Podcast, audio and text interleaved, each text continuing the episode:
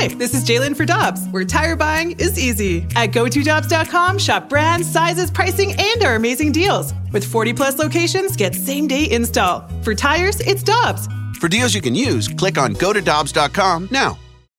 When you need mealtime inspiration, it's worth shopping Kroger, where you'll find over 30,000 mouthwatering choices that excite your inner foodie. And no matter what tasty choice you make, you'll enjoy our everyday low prices, plus extra ways to save, like digital coupons worth over $600 each week. You can also save up to $1 off per gallon at the pump with fuel points. More savings and more inspiring flavors make shopping Kroger worth it every time. Kroger, fresh for everyone. Fuel restrictions apply. Opening Drive podcast on 101 ESPN. Presented by Dobbs Tire and Auto Centers.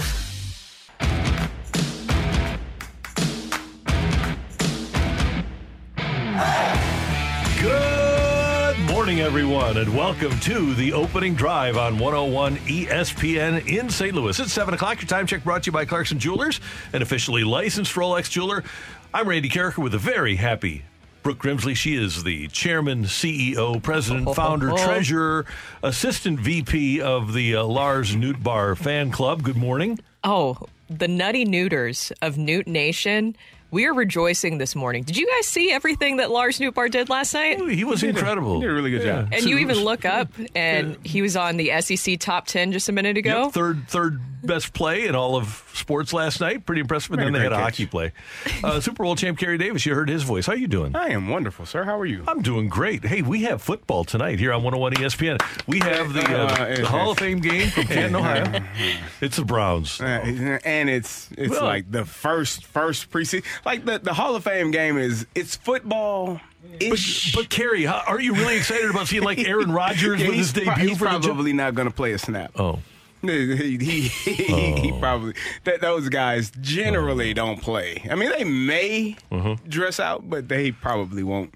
He probably won't take a snap. If he does, it'll be in pregame. The Hall of Fame, by the way, the Pro Football Hall of Fame and the Baseball Hall of Fame, they're both very cool. But uh, this is a fun weekend at the Pro Football Hall of Fame, especially if, you- if you have one of your guys going We, in. we played in that game uh, the year that Michael Irvin got went into the Hall of Fame. Thurman Thomas. That was a really good experience. It was an awesome time uh, for me because I grew up watching Thurman Thomas and and obviously Michael Irvin. So it, it was a great experience to be in Canton. Um, back then, I say it like it was 50 years ago, but it, back then it was the the the first of four, first of five preseason games. Hey, you don't Yeah. want to do all that. That was Yeah. it was a lot. Yeah, too much. Oh, yeah. Way too much. And by the way, to, speaking of the Pro Football Hall of Fame, tomorrow Isaac and Tori are going to join us at 8:45. Did we decide? I think yeah, 8:45 for tomorrow for uh, Isaac Bruce, Hall of Famer, and Torry Holt, future Hall of Famer. Speaking of Hall of Famers, well, let- let's get back to the nutty neuters of New Nation because uh, the Cardinals, uh, the, the Hall of Famers were on display last night. If you didn't hear, the Cardinals won.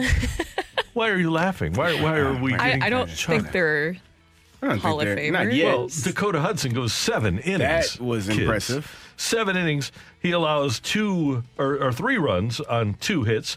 He did walk three, struck out seven, 94 pitches. He was absolutely dominant. I mean, why would you need to trade for Max Scherzer or Justin Verlander when you're getting a performance like that? What did he do last year, numbers wise? And what has he been doing? What This wasn't year- his ERA in the minors before being called up? Isn't it like six or something? give like me that? facts, Oh, I'm Brooke. sorry. I'm sorry. Brooke, I'm, I'm, I'm sorry. I'm sorry. hey, he's fi- he's figured it out. I'm very happy. Yeah. things, Brooke. We're- Yeah. Yeah. Uh, second inning. I got a good way for you to avoid pulling hamstrings. It's by hitting the ball over the fence and jogging. yeah. High fly ball. He went down and called back to left. Warner back, track wall. Over the bullpen and gone. Fireworks in St. Louis. O'Neill is homered in back-to-back games, and the Cardinals strike first. And he's High That's okay. He, he seems to be back from that injury. Uh, what, what injury It was was, it? it was a back injury, CD. When did that happen? About a week back. No, it is. It is seven oh three. That is too early. You guys, you guys can't get any earlier than this unless you open the show with it, which would be insane. It's too much. Too I much. don't know. Puts the Cardinals up one nothing, but uh, they they weren't done. J Dub, we talked yesterday about him dealing with adversity, and he had during the month of July. But this, kids, is August. So a 2 2 pitch. Swing, fly ball, line left again. Track wall, gone! Walker has his 10th. 2 0 on Jordan Walker's 10th homer of the season. Tommy Edman reaches base, and we all went crazy ball, that's whacked to right. That's headed for the Cardinals bullpen. The fireworks guys hardly had time to reload. It is derby time at Busch Stadium. Split finger. Lars Nootbaar goes down and gets it. Another bomb. 411 feet. The thing that struck me about that home run is that it sounded, and we can listen to it again, it sounded like a Jack Clark home run. Hmm. Jack Clark's home runs, you could turn around and close your eyes, and they sounded different. Listen again to the, the crack of the bat here. Fly ball, that's whacked to right. Oh, He let it rip, he let it eat. Yes. yes. It's it's very exciting. Very exciting moment. You know, all those people that were wanting him to get traded. Look at him now. You don't want to trade him. You don't want to trade anybody. I mean, you get a couple of people aboard in the third inning, and the Cardinals get another home run. Swing and a drive. Tape measure shot down the line. Burleson with a three-run homer. Here Burley. we go. Yes. Now, yeah, we do that every game from here on out. Let's do it. Hey, four home runs every game? Yeah. We can do that. Specifically from the Seven innings outfield. pitched by the the starter. Here come the Cardinals. Tra-la, tra-la. yeah. it makes you feel better, right? It does. They beat the Twins, by the way, seven to three. The Twins in first place in their division, and uh, now they uh, only have a two-game lead over the Cleveland Guardians. But the Cardinals' offense was very productive. And what's interesting about this is that you get an 0 for 4 out of Goldie, you get a 1 for 4 out of Arenado, but it is Nootbaar. It, it, and by the way, Gorman was 0 for 2 last night too.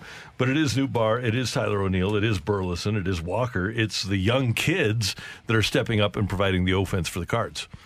Yeah, you, you wish that you could have seen that more consistently throughout the season uh, to supplement Nolan Arenado and Paul Goldschmidt. But I feel like, do you think that this is just the guys playing without pressure that we're seeing oh. in that game, especially with Dak and his performance? I mean, the way that he was able to perform last night, we were talking about the seven innings, seven strikeouts. I mean, it's like he was listening to Mozeliak when he's talking about they they want to see swing and miss stuff. Dakota was like, "Oh, that's what you want?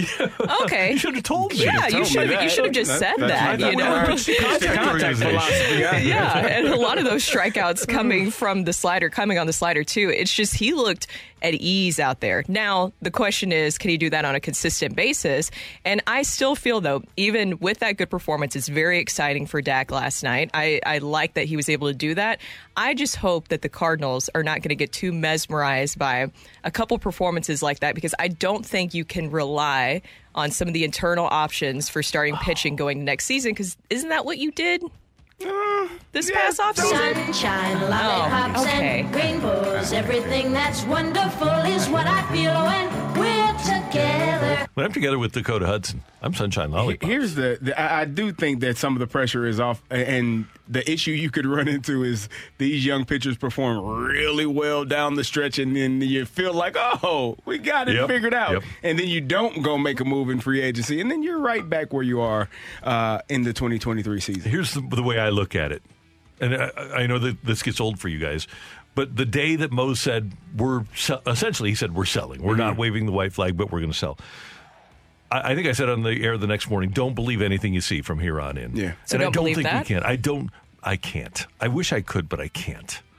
I, Yeah. Because, th- like you said, Brooke, there is no pressure. It, this is loosey goosey, and once you you're good and you have to play meaningful games in September, it's a different sport, and it's all about dealing with pressure. And these guys, now there's some super talented guys offensively, but if we get to September next year and Dakota Hudson's on the staff, even if he has a good year, I'm going to wonder because I just don't know. I want a couple of guys Michael Miles Mikolas has pitched in pressure situations. I'm confident in Mikolas pitching in September and October. I would be confident if I had Aaron Nola pitching in September or October. I would be confident, even though he's not a swing and miss guy, if I had Kyle Hendricks pitching in September or October. Would I be confident in Dakota Hudson? No. Would I be confident in Matthew Liberatore? Probably not. So I want some guys that I feel good about in terms of their ability to produce when the chips are down. That's that's exactly what I was saying. It's just like I, I hope that they don't go into this offseason thinking that they can fully rely on these internal options. You already made that mistake. You can't do that again going Yeah. into next year. Would not be wise. And I think it's different as well if you have a championship pedigree manager slash coach and coaching staff, and there's, you can't do it until you do it. So nothing against Ollie and his crew there, but. There's something to be said for Tony La Russa or Whitey Herzog leading a group through that process because they've done it before. Mike Tomlin had done it before. Mm-hmm. Carey, you hadn't been through the pressure of December and, and January until you, you did it. Right. Oh. But how much of a difference did it make having Tomlin and that staff? It definitely helps when you have guys that. Well, it wasn't even. I wouldn't even say just the staff. Yeah, the it was a bunch of players Yep. that had just won a Super Bowl two years prior. So we all understood and and I had played in the NFC championship. We had a lot of guys that had been in those positions. So it, it makes the game easier when your your peers and your coaches all have been there. when the Cardinals got swept in the 2004 World Series by the the Red Sox, a lot of them haven't hadn't been through it, but they all went to the, the younger guys in 06. They went to Brad Thompson and Chris Duncan and the and the young bullpen Josh Kinney and Waino, and the the old guys all said, "Hey, this is going to go really fast." Slow it down. Yes. Slow it down. And that's one of the reasons that those young kids were able to succeed because they just kept having it drilled into their heads. Slow this down and try to make it as normal as you possibly can, even though it's the most abnormal thing in the world. And even if the veterans aren't saying something, I'm sure like was it just where you look at them too, and Yeah. you're they're just Mm-hmm. leading by example, even if they weren't saying something to you on a daily basis. You're watching how they handled that whole situation. It, it helps when guys have had that experience, and if you do have questions, you can ask. And then guys are, are willing with information. They they talk to you. Hey, this is just another game. It may feel more important, and, and and to a degree it is, but it's still the same game you played in week seven. It's still the mm-hmm. same game you played in week four, week twelve. Nothing has changed about the game. You're adding more pressure to it because you know what's at stake. Meanwhile, the, the Reds at the top of the division have gone five and five in their last ten. The Brewers in second place in the division have gone three and seven in their last ten. And the Cubs now three games out in the division have won eight of their last ten. They've scored 36 runs in their last two games. They scored 22 nights ago, 16-6 last night. They hit five home runs, and the Cubs are only two and a half out in the wild card race. And this all started against the Cardinals. This is why you don't let your division uh, foes get any confidence. They're going to just keep building. You just got to kick people when they're down, Randy. That's You know- uh, we, did we change that to our fourth pillar? Yeah, kick, people when they're Yes. down. Yeah, kick Yes. them when they're down. Kick your opponents down. Kick them when they're down. Kick them when every they're time. I like that. Yeah. that's good. Uh, we are going to talk about the Cubs and more ball with Greg Amsinger at the bottom of this hour. We're also going to talk at nine o'clock with ESPN baseball insider Kiley McDaniel. He's their minor league draft and minor league guy, and he's really high on some of the people the Cardinals got in exchange for the expiring contracts that they traded off at the deadline. We're off and running, but coming up next, it's time for Sick of It. Get your text in to the Air Comfort Service text line 314 399 9646 314 399 Yo ho! Sick of It next on 101 ESPN. You're back to the opening drive podcast on 101 ESPN. Presented by Dobbs Tire and Auto Centers.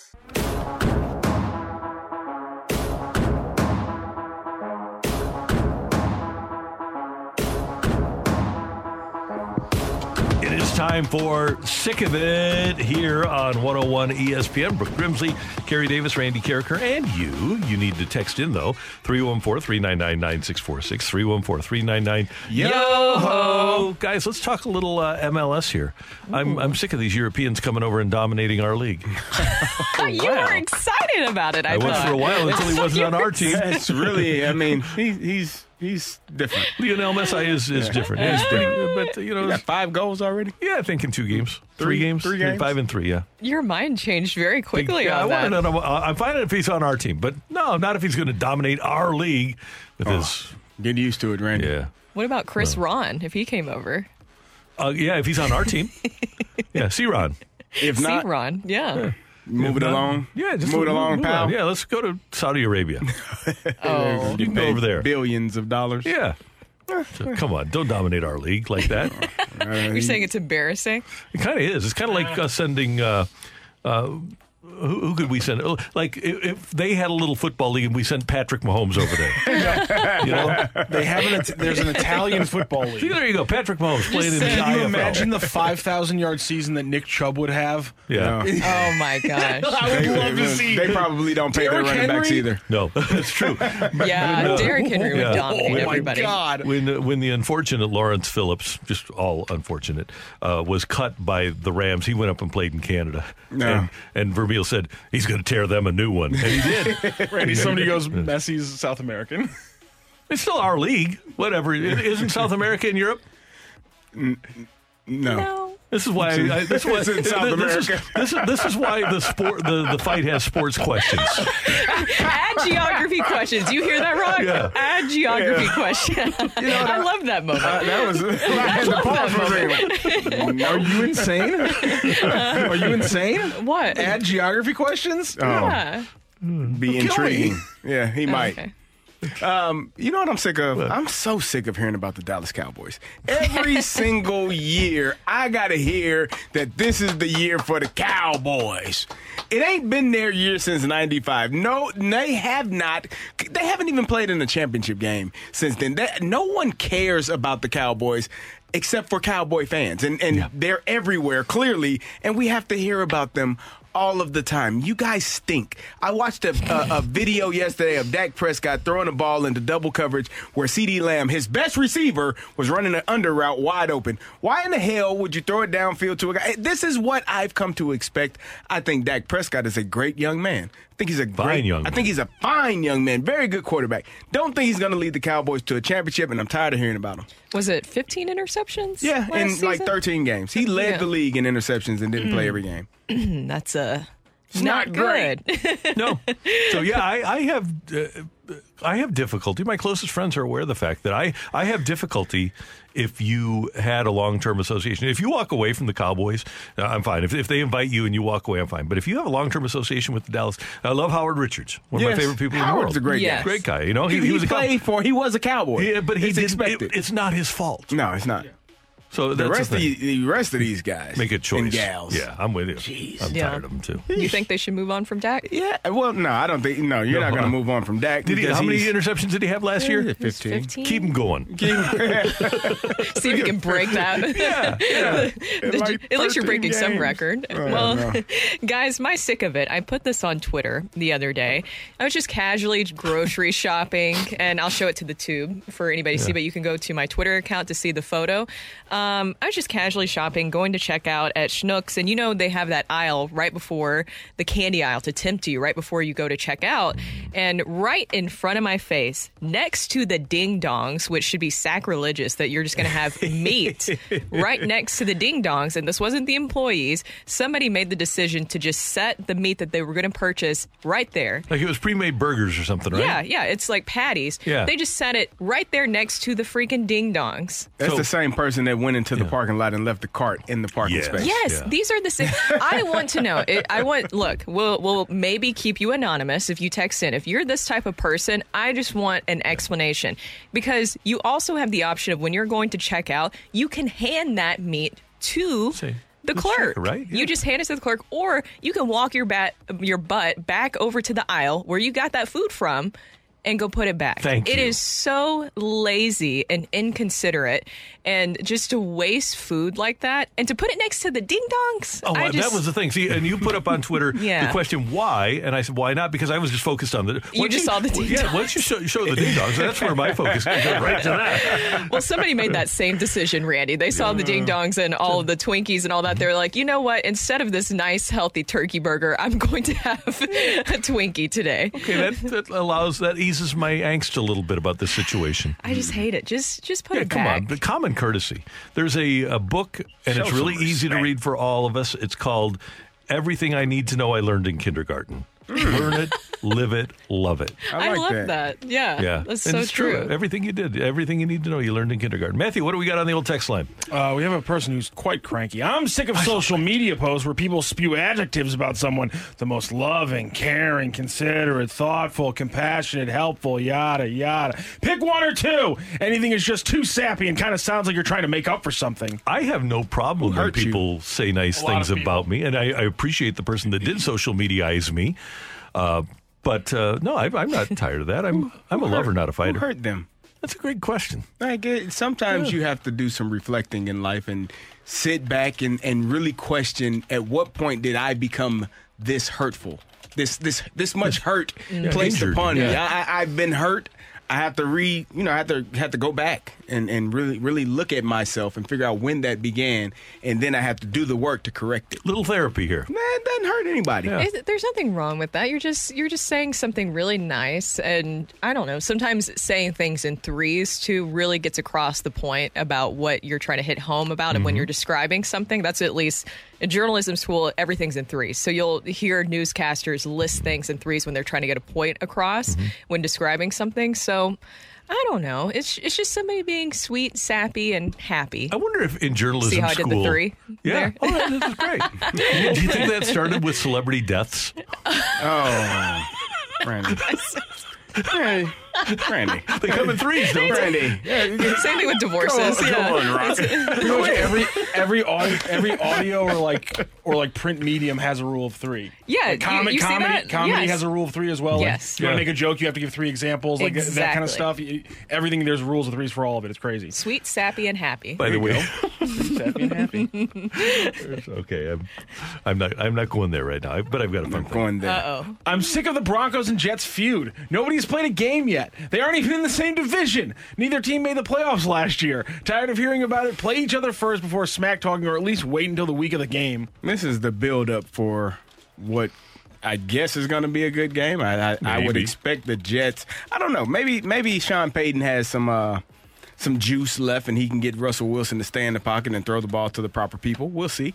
Uh, but it, it, I don't have a problem with it. One coach is talking trash about another coach, and his his work ethic and what he left in, in when he when he left, I, I'm have no problem with it. And When- then the other coach is very sensitive. That's goes against the rules. Man, nah, hell no. You know what's against the rules?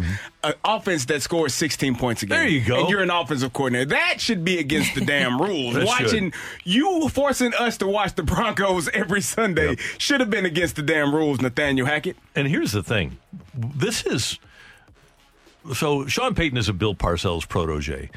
In the 80s, and again, it's back in my day, but Carey, you were growing up watching this. There were half the coaches in the league with personality.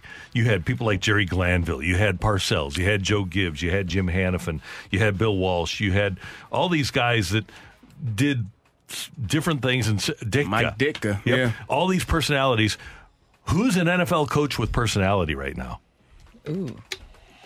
That's that's a good question. Yeah. Andy Reid we to a need- we degree, need that. but yeah, not- he says, Well, I'll get, yeah, I'm going to have some a of his post game cheeseburger. comments. Yeah. Yeah, the- McDaniel. Mike Tomlin, uh, McDaniel, yeah, Mike McDaniel, yes. Yeah, he's he's got a chance. But he's new. They'll get beaten out of him. Man, Yeah. So, but I just, the joy. Yeah. probably.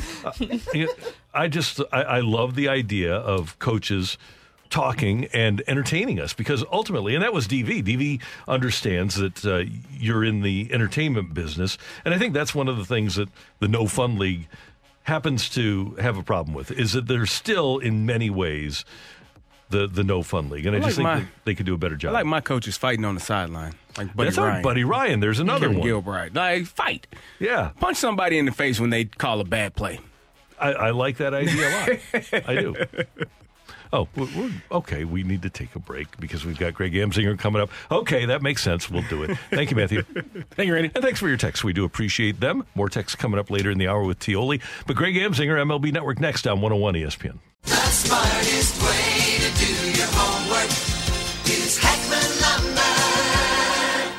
Warm weather means homework for homeowners, and if your homework means a new deck, then turn to the deck experts at Hackman Lumber. Browse the largest inventory of decking materials and deck accessories in Missouri at Hackman Lumber Company. Talk with their experts about treated lumber, cedar, TimberTech, Trex, Evergreen, and Azek to find the best deck for you. Check out endless choices of railings, balusters, and LED deck lighting options.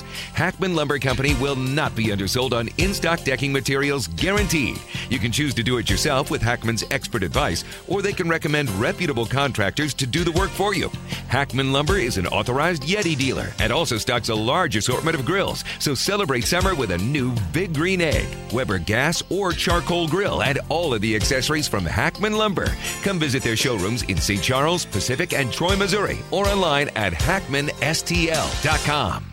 With threats to our nation waiting around every corner, adaptability is more important than ever. When conditions change without notice, quick strategic thinking is crucial. And with obstacles consistently impending, determination is essential in overcoming them. It's this willingness, decisiveness, and resilience that sets Marines apart. With our fighting spirit, we don't just fight battles, we win them. Marines are the constant our nation counts on to fight the unknown. And through adaptable problem solving, we do just that. Learn more at marines.com.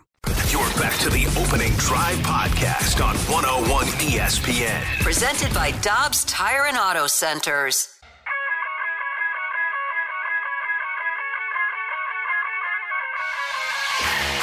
The great Greg Amsinger, lead anchor for MLB Network, and of course, a product of St. Louis and the Lindenwood University, joins us now. I think last week when we talked to Greg, he was moving, and moving can be a hassle. He's uh, with us now on the celebrity line. Good morning, Greg. How are you doing? Oh man, I'm great. You know, there's nothing quite like um, you know, your family being out of town, so you're home alone, doing everything that you were just describing, unpacking, and then the doorbell rings because the sprinkler guys are here at 7 a.m. So I open the door and I go, "Why didn't you guys just show up at 5 a.m.? Like, what, what's really the difference?" you know, like I, I actually got up to go to the bathroom at 5 a.m., so I was awake. It would have been better if you showed up at 5 a.m. Not that I'm complaining. I'm very grateful, very blessed, but you know, just wanted to share that. Sprinkler guy. thanks, thanks for sharing that. That's good. Hey, uh, I, I know you, you love the trade deadline. Uh, who who won? Who won the trade deadline? Oh man, I, you know, I I gotta I gotta be honest. I think fans in the American West won the trade deadline because Max Scherzer and Joseph Verlander don't let them fool you. They're not friends, and they never became friends when they reunited in New York. The fact that Max Scherzer heard that Verlander might get traded to the Rangers after his start said, "I need to talk to ownership because uh, I need to know what the direction this team is going to be." And then he's the one that gets traded to the Texas Rangers. And then Justin Verlander has the opportunity to be traded to the Dodgers or the Astros. And then goes, you know what? I want to make sure that the Astros win the AL West and Max Scherzer doesn't go to the World Series. These two guys going to the top two teams in this division, I think adds so much. And you could write a better script. Um, but at, in terms of like a team that won it, um, man, I, I like what the Marlins did. The Marlins did stuff. They moved guys. They they made their team better. They they bulked up the back end of their bullpen.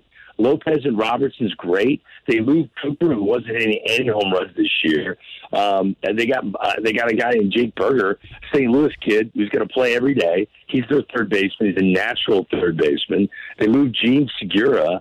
Um, I, they made moves like they want to go to the NLCS.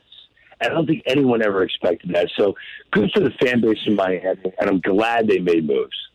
Greg, I always love your big, bold predictions. So the question after the trade deadline is what in the world the starting rotation is going to look like next season for the Cardinals. So what is your prediction of what the Cardinals starting rotation will look like next season, and who do you think will be a part of it? I think there will be a major overhaul to that starting rotation, including the bullpen as well. I don't know why I feel like the Cardinals are going to make a massive trade in the offseason. A, a massive trade to bring in someone who's got controllable years. Uh, I'm looking at the list of free agents, and, and it, it's bulky. The, there are a lot of guys to pick from on the menu, but I just see the Cardinals uh, going in a different direction. I think they signed one free agent starter I think they make a trade for another. And of the guys that I believe will still be in that rotation, I, I still believe Matthew Liberatore's got a lot of upside.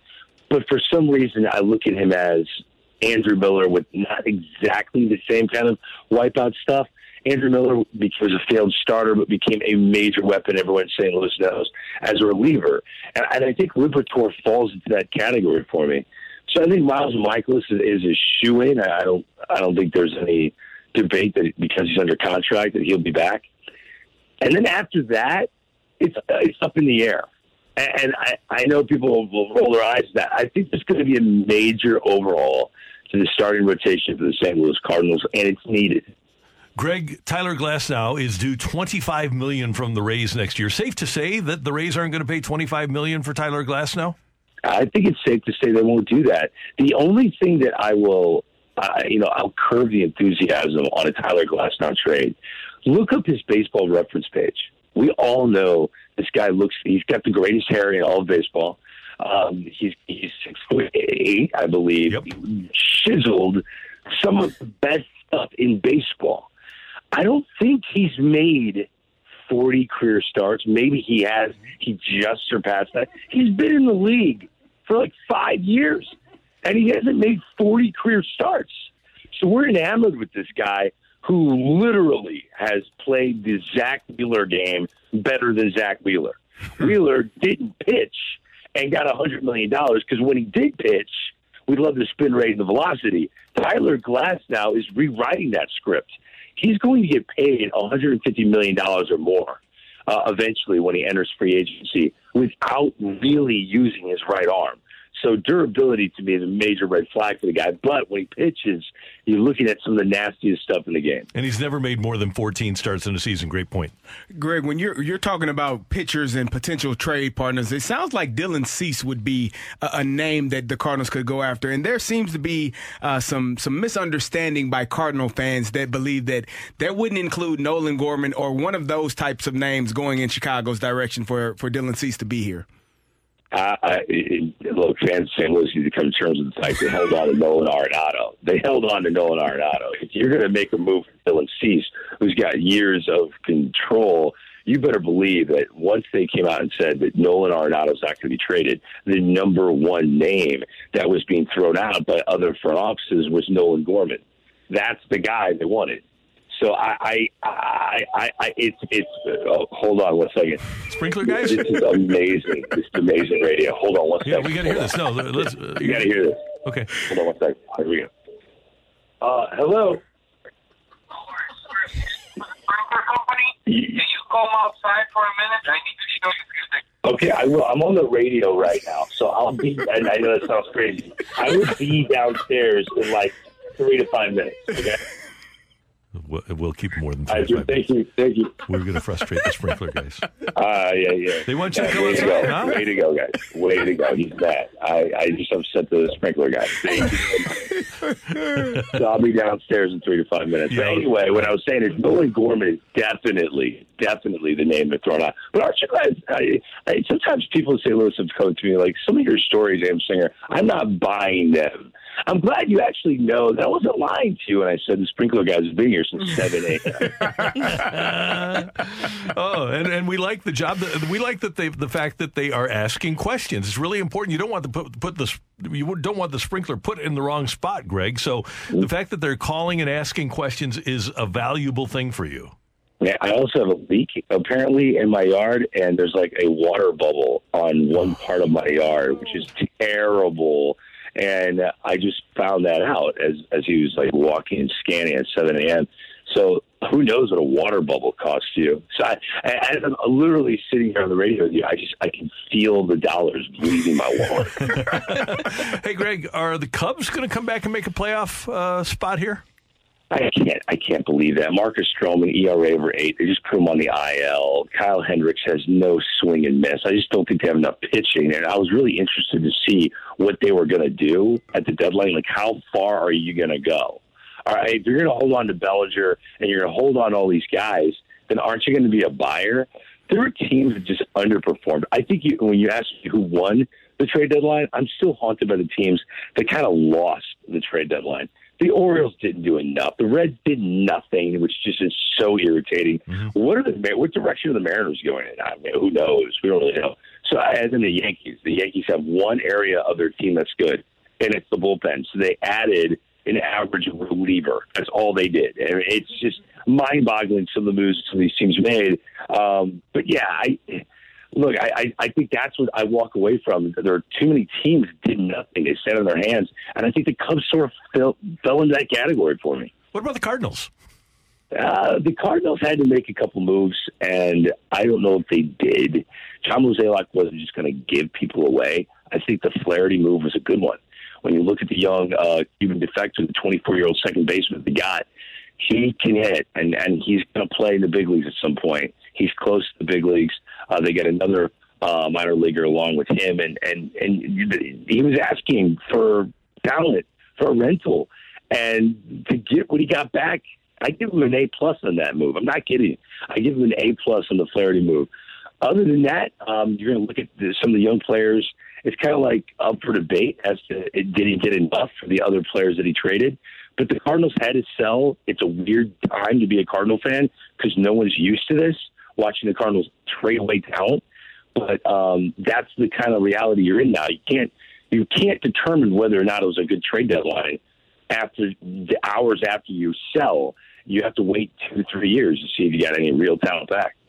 Greg, I think some people were hoping at the trade deadline that maybe we would get so some more clarity of the logjam in the outfield. But of course, as you mentioned, you're not just going to move guys just to move guys. But do you think uh, during the offseason that maybe that will be a part of one of the trades that you're talking about, figuring out what you're going to do with some of these guys in the outfield? Yes, I think that's where they're going to trade from their surplus of talent. I think Nootbaar and Walker are part of the future, and then everyone else. I mean, Burleson looked pretty good yesterday. Um, O'Neill's an interesting talent. Uh, Dylan Carlson is too talented to just come in as a defensive replacement at the end of games. They're going to make a move. They have to make a move, and and and that's not even scratching the surface of the talent they have in the minor league level in the outfield. So the Cardinals have to do something, and I think they will. Uh, but you might also see a significant bat in the infield get moved as well, and uh, not a Goldschmidt, not a Naranado. Ownership wants to win again, and that is the commitment that that group has made to the city of St. Louis. So uh, I, I think there will be a massive trade in the off season when it makes more sense, where they're not under the gun, and you'll see the, the Redbirds try to reinvent things on the mound because that is the number one priority going into 2024. Hey, Greg, last thing. How much are you? We were talking yesterday about the energy that comes from a pennant race and, and the playoffs. How much do you get energized now that we're in the stretch run? I love it. You know, I uh, the All Star Game is fun. It's a lot of work, and then you go right to Cooperstown, which is the induction ceremony, which is great, a lot of work, and then you get ready for the trade deadline, which is so much fun. But obviously, it's hours and hours of television all the way going up to the wire. So it's loads of fun to do all those things. Now you kind of settle in, right? You settle in and you get ready for the month of September and then all the call ups and then all the pennant races. Now you got all these teams that think they're going to go to the playoffs. I mean, it was a seller's market because there are just too many teams ready to buy. There are too many teams trying to win. So the price of poker went way up if you're trying to acquire a starter or a reliever. Um, so yeah, it's it's it's a fun time. I always hope for a week where there are at least two races that have been undecided. We just need that last week to really matter. And I really believe if you look at the wild card standings, that's going to be the case. If you look at the AL West, I really think it's going to be down to the wire. If you look at the NL Central, I think that division is going to go down to the wire. The AL Central, which I really didn't even get into, what was that about? right, right. New rule. New rule. if you are popping bottles with a sub 500 record, you find out you're not going to the playoffs. Go ahead. You celebrate. You can celebrate. You got a division title. You're going to hang up that pennant. That's awesome. You won the AL Central. But if you ended the year 80 and 82, you didn't make the playoffs. Uh, That's a new rule for me. Fair enough, new rule. Okay, one thing because I just need to frustrate these sprinkler guys. Do you do you play Immaculate Grid on your phone, and have you lost if you play? I I played it. Um, I'm not someone that plays games um, in general, uh, uh, other than like physical sports games. Yeah. I don't do what is it, Wordle or any of that other stuff. But my researchers brought this game to my attention, and I played it, and I really enjoyed it. Uh, to me, it looks like um, bathroom entertainment. if that makes sense. It's a great call. It is. It's a great call. Yeah. Yeah. Bathroom entertainment, which falls into a whole new category. Um, I think I think we're leading that. This is going to lead to like a bathroom entertainment network where we have these little things that we do that we watch. Maybe I should be the executive producer of the bathroom entertainment network, but I think this does fall into that category. Greg, yesterday, Carey Davis was playing the football version. Tell him what happened. It made my day, Greg. They asked for an Indianapolis Colt and an Atlanta Falcon, and I put myself, Carey Davis. I was 0.0006. number Oh, people- man. Yeah, yeah. it made my day though. I may have been the only person that has done it that put my name on it, but I was proud of myself. That's cool. That Dan Plesac had that moment. Dan Plesac, who who got a save for the Blue Jays and the Brewers, and Dan Plesac's like, "Oh man, I got to put my name down." Yes, it's a great feeling. You, you professional athletes have already lived these beautiful lives, and now you get to flex again over all of us normal people who will never put our names down in this game. So it's a wonderful thing. It was. It really was. Uh, we'll let you get back to your, your sprinkler system. Hope the, the water bubble gets taken care of. Have a great day. We'll be watching you on MLB tonight. And as always, thanks for your time, brother. Hey, hey, thank you. And if they're mad, I'm just going to forward them Randy Karraker's information. so, Randy, if you get a call, now you'll know why. The 101 ESPN app, they can find us as long as they tune in. I don't care how. All right, I'll let him know. See you, man. That's Greg Yeah. Amsinger, MLB Network, uh, product of the Lindenwood University and uh, a product of St. Charles High School, and grew up here in St. Louis, and now is a superstar. Pretty Yeah. good. He's got a he's- he's got it going over there. Hopefully, he gets the Great. sprinkler situation figured out. That is a frustrating thing. Home ownership is a lot, man. There's a lot going on there. Yeah. Oh my God! Yeah, you gotta keep up with oh stuff, my don't you? God. Yeah. Who the hell decided this? Where are the landlords? Come fix this. Make a phone call. Come and fix this, right? Coming up, we've got Take It or Leave It. Get your text into the Air Comfort Service text line, and that is 314 399 9646. 314 399 Yo-ho! Tioli next on 101 ESPN. You're back to the opening drive podcast on 101 ESPN. Presented by Dobbs Tire and Auto Centers. It's time for Take It or Leave It. Want to say something? Want to put it out there? If you like it, you can take it. If you don't, send it right back. Get your text into 314 399 9646 and give us your Take It or Leave It. Brought to you by Gloria Lou Realty. Visit GloriaHasTheBuyers.com and start packing. That's my final offer. Take it or leave it.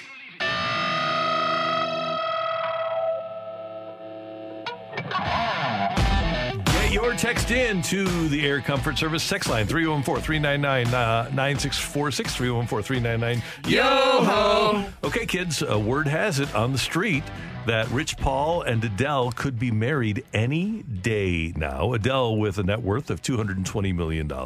Rich Paul at 120. He is LeBron's agent and runs LeBron's sports agency. And oh, by the way, he was the one that refused to sign a prenup, but they've decided to go forward without a prenup.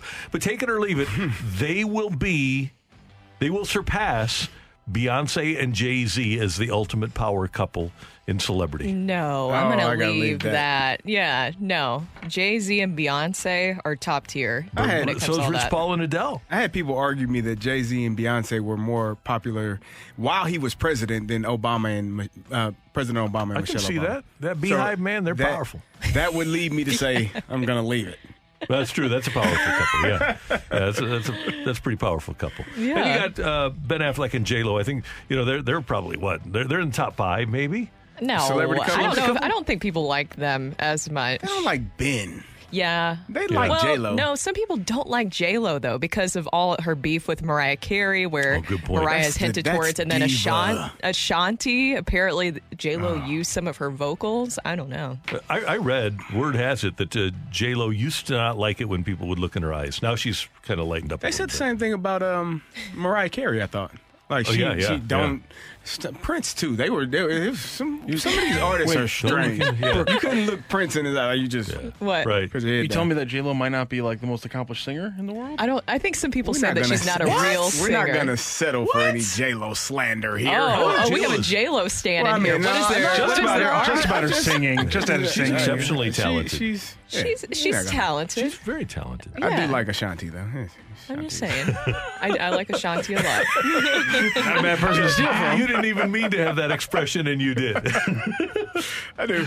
Uh, Randy, football is back today. Browns versus the Jets. Mm-hmm. Take it or leave it. Deshaun Watson has a better year than Aaron Rodgers. I'm going to leave that. I don't know, there, Randy.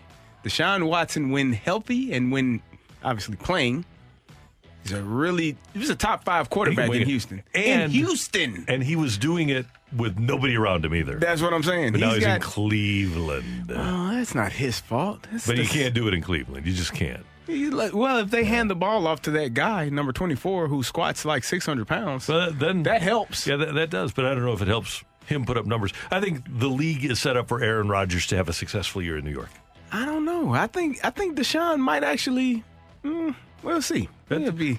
I'll keep an eye on that one. That's. Uh, I'll tell you what. If you look at that, the year that he led the league in passing yards, it was crazy. Let me hold on here one second, and I'll tell you who he was throwing to. The year he led the league in passing yards, and it was actually the last full season that Deshaun Watson played. He threw four thousand eight hundred twenty-three yards. Wasn't it? Wasn't it De- DeAndre Hopkins? Wasn't that his was receiver? uh, was D Hop there? I think he might have been gone by Oh, okay. Uh, so their receivers, Brandin Cooks. Uh, yeah. I, I think he was there. Uh, let's see, receiving receptions. Here we go. Uh, Cooks with 81 Yeah. catches. Will Fuller with 53, not in the league anymore. Randall Cobb, Jordan Akins, David Johnson, Keke Keke Coutee Coutee Keke Coutee. Coutee. and then uh, Duke Johnson, Darren Fells, Chad Hans. I mean, you had Cooks and uh, just a, a group of guys. A group of guys. and he led the league in passing yards. He was really good. Yeah. I don't know. I'm gonna have to leave it because I think Aaron Rodgers, as you said, Randy. I don't know. I feel like there there's something going on there. They're cooking. The league wants that. Oh yes. If we're if we're gonna talk about what everybody was talking about Yeah, well, scripting we got the things script. last season. We got the script. You, you all didn't get it in your email? No, You I'm still waiting email? for my Okay. I think you have script to to be get Because it start- player. Oh, okay. Well, it, it last night. Well, tonight is the night, so Okay. it usually comes out the night before. Oh, okay. The script for the entire season. that makes sense. I was yeah. reading over it last night, and that's why. That's why I gave you that. Yeah. Take it or leave it. Us in the media. I'll you but if, if you like, i- i- if you're a league and you like having a villain, then you want Deshaun Watson to succeed. Well, they don't like villains. They don't. They might, you never know. They are villains. They, They are don't, villains. They don't like other villains. It's true. you got the ultimate villain out in L.A. last night. I mean, how can you be more of a villain than the devil? yeah, but, well, yeah, that's very true. So last night, guys, uh, Jack Flaherty talking to Orioles media, and his comments caused quite a stir. I don't know if you guys saw that. I think I sent it in the group chat Yeah. last night. Yeah. So Jack, in this quote, said, "It's exciting to be on a good team. It's exciting to be on a team that's in it. There was a lot of promise in St. Louis. Things didn't work out. Sometimes that's the way it goes. You can't do much about it. And now it's about moving forward. Take it or leave it."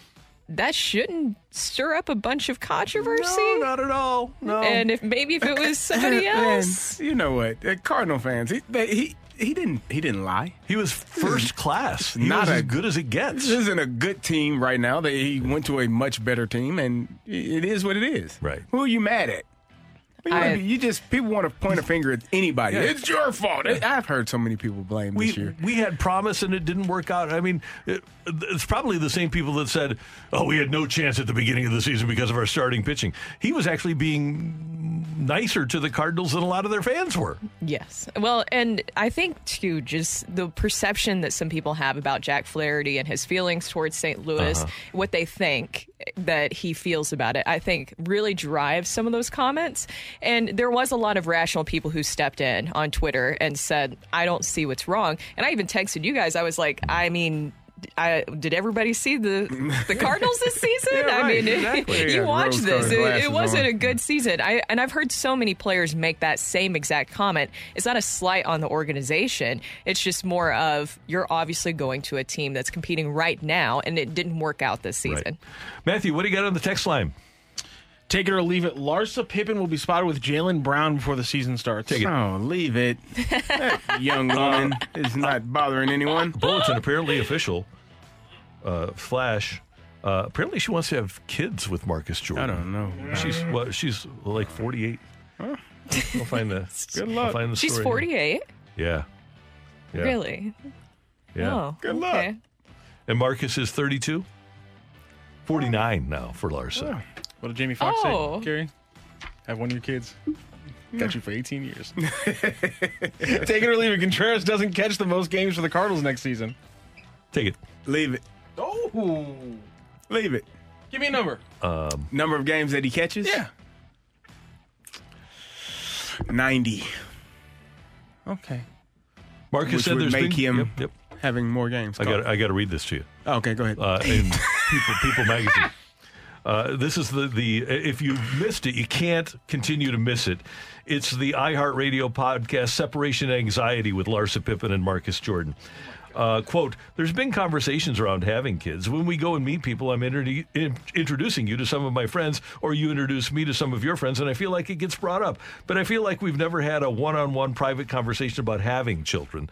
But it's not out of the question. Oh, okay. 49 year old Larsa. Oh. What do you think? Good for them. Yep. Well, I, whatever makes you happy. I'm all for As that. long as they're happy, if kids. you're happy, Yep. do your thing, man. Yeah, I'm with you. Take it or leave it. Hudson pitching well is not a good thing. Mo will put him in the 2024 rotation. I'm going to leave that. I'm going to leave that. I, I really, really hope that, well, I don't know. I, I was about to say that the Cardinals wouldn't be duped by a good performance or two, but then again, then again. net, net, how can it be a bad thing? Hmm.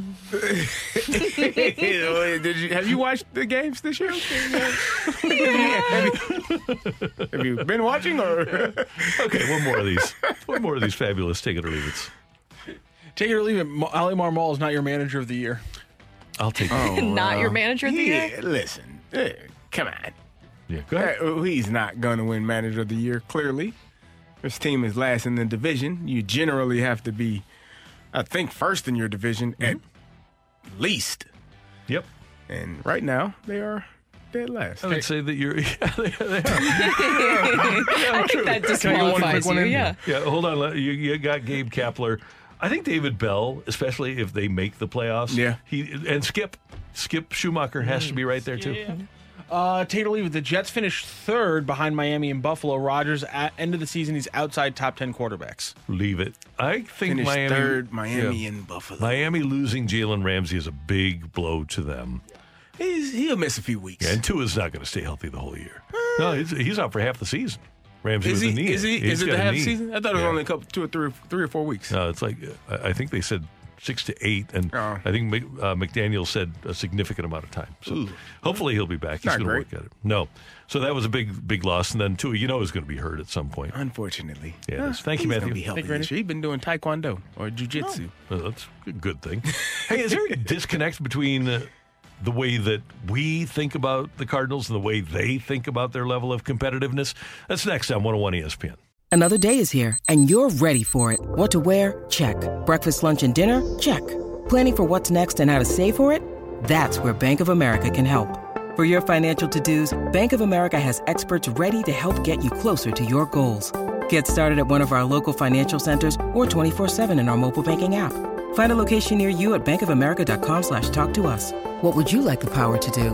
Mobile banking requires downloading the app and is only available for select devices. Message and data rates may apply. Bank of America and a member FDIC.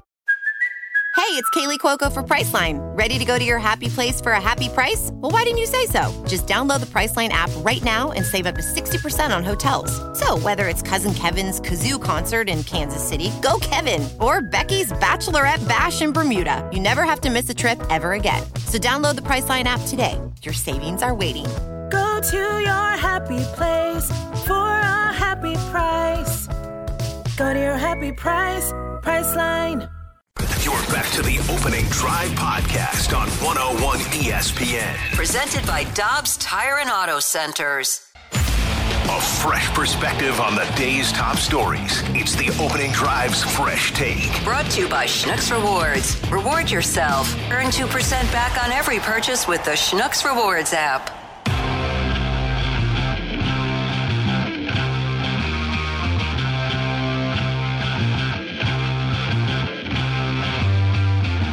Ownership wants to win again, and that is the commitment that that group has made to the city of St. Louis. So uh, I, I think there will be a massive trade in the offseason when it makes more sense, where they're not under the gun, and you'll see the, the Redbirds try to reinvent things on the mound because that is the number one priority going into 2024.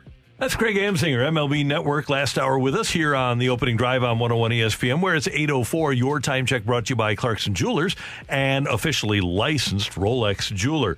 Now, Greg says the Cardinals are trying to win, that that's a commitment that the Cardinals have tried to make. But the owner has not come out and said things, for example, like Steve Cohen, the owner of the Mets, says on the heels of trading Max Scherzer and Justin Verlander. Steve Cohen said about going into free agency this offseason that the moves they made don't preclude us from being very competitive next year. I'm competitive, okay? I'm opportunistic. So we'll see what happens over the winter.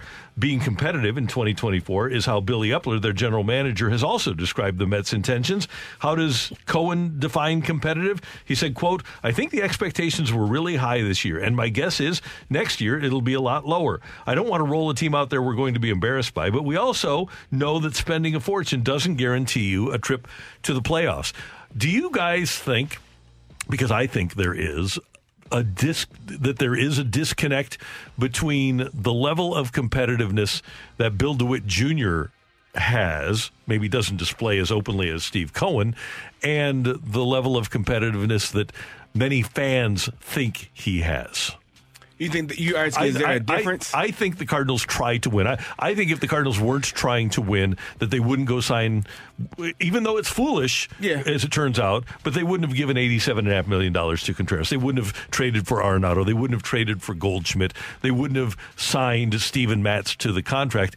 You can do what the Cardinals are doing this year for a whole lot less money than they're doing now. Have they done it perfectly? Because they've had some missteps in terms of spending their money. Brooke, as you mentioned, and it's a fact, un- until the Cardinals traded their starting pitchers, they had the third highest starting rotation payroll in the National League. That tells me that they are trying to win. Now, is it working for them? No, but I think they're competitive. You can be competitive and still not win. You can be trying to be competitive and still not win. And that, I think that's what's happening to the 2023 Cardinals. They it's about signing the right people and then those people actually going out and performing. And that's pretty much what i was saying all season early on is guys have to perform better. The guys weren't performing at the level of their contracts. And nolan arenado was one of them. He was struggling at the beginning of the season. We've seen the inconsistency with the starting rotation and the relievers. It's just been a lot of inconsistent play. And you're paying for guys to be good but they're not they weren't good at that time I think that they have personally, this is just my own belief, when it comes to roster construction and how they've looked at things, especially if you look at these past few years, that they were more competing against the division. And you even heard that so many times, Mhm. even this season, where it was patience, where it seems like they were expecting the rest of the division to bottom out. And look at what happened. It didn't happen. No. And the roster construction just was not set in place. Offensively, obviously, good numbers, but there was times where it wasn't on a consistent basis. And then when you talk about pitching, the starting pitching, the bullpen, we've talked about the blown saves, but starting pitching just really putting the team in a hole early on in so many games, it felt like then they kind of backed away competitively in those games. So those are very frustrating moments. I would hope, and as you mentioned, they did make some moves where you would think they'd be competitive. It is a little bit concerning when last offseason you do go sign Willson Contreras. Seems like they were very laser focused on finding just a catcher this past off season. You can't have that same mindset going into this season as what I was saying earlier, where, yes, of course, you're going to look at what Matthew Liberatore shows you. You're going to look at what Da- Dakota Hudson shows you.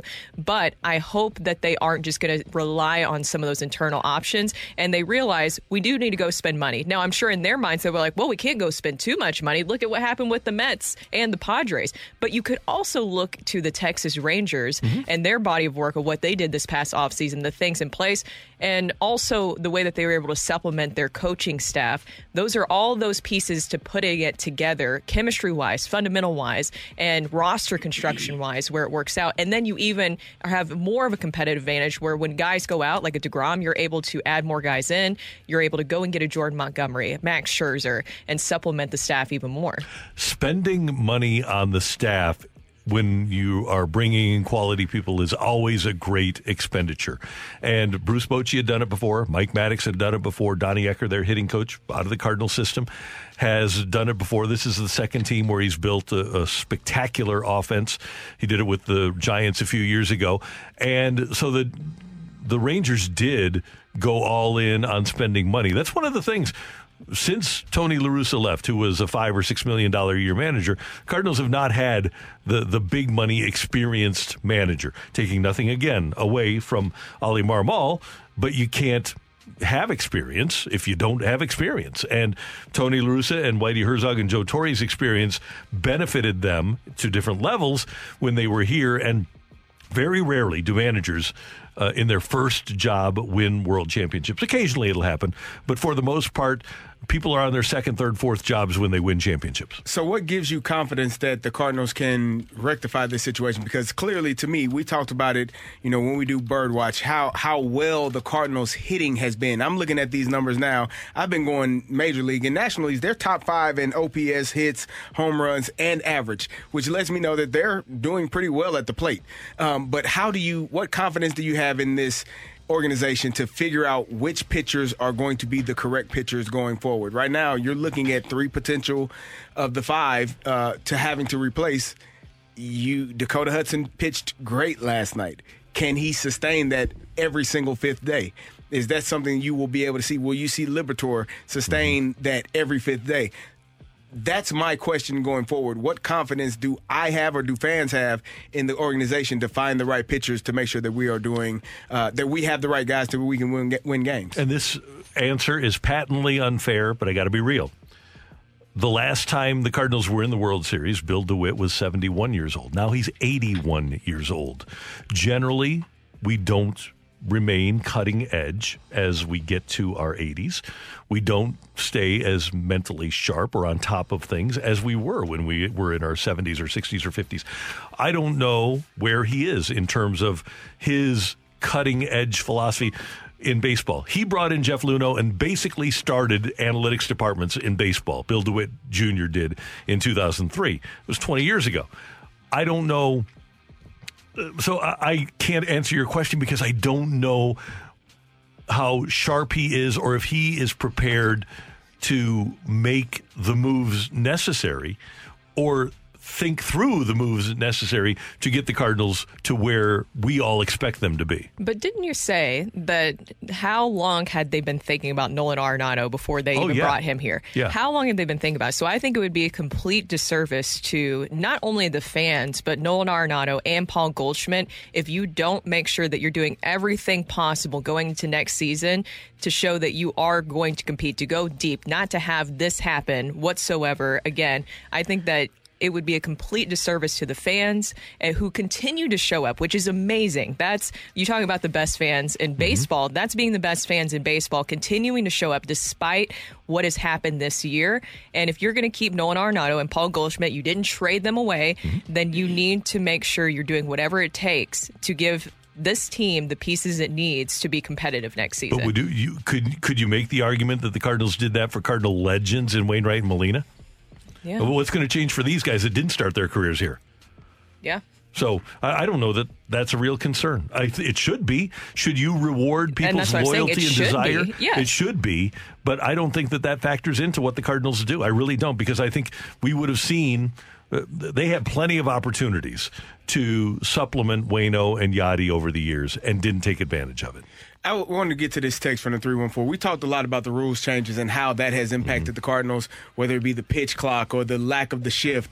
Uh, this person from 314 says the biggest rule change that affected Mo was the actual change in the schedule, not playing the Central Division as many times as you had in the past, which, I mean, if you look at it, the Cardinals have been able to beat up on a what was or what has been a weak division when you're not playing as many games in the division maybe that changes what has caused this team to fail as well. Um, there, there are a number of things you can point at but i think that's one thing we haven't talked about or hadn't looked at also Yeah, I think that that is a factor where you were so reliant on. Remember those days where you would play the Pirates You so go- many times and it would just bolster It's your, gonna- bolster you're your gonna win win 30 column. 30 win- 30 Well, wins Let's bring that division. back. Yeah. Yeah, let's bring that back. We wouldn't be last in the division Wouldn't if that was the case. But Yeah. I think that that reliance on the rest of the division somehow sinking while you rise to the top is something that you can't do moving forward when you're talking about in regards to the balanced schedule.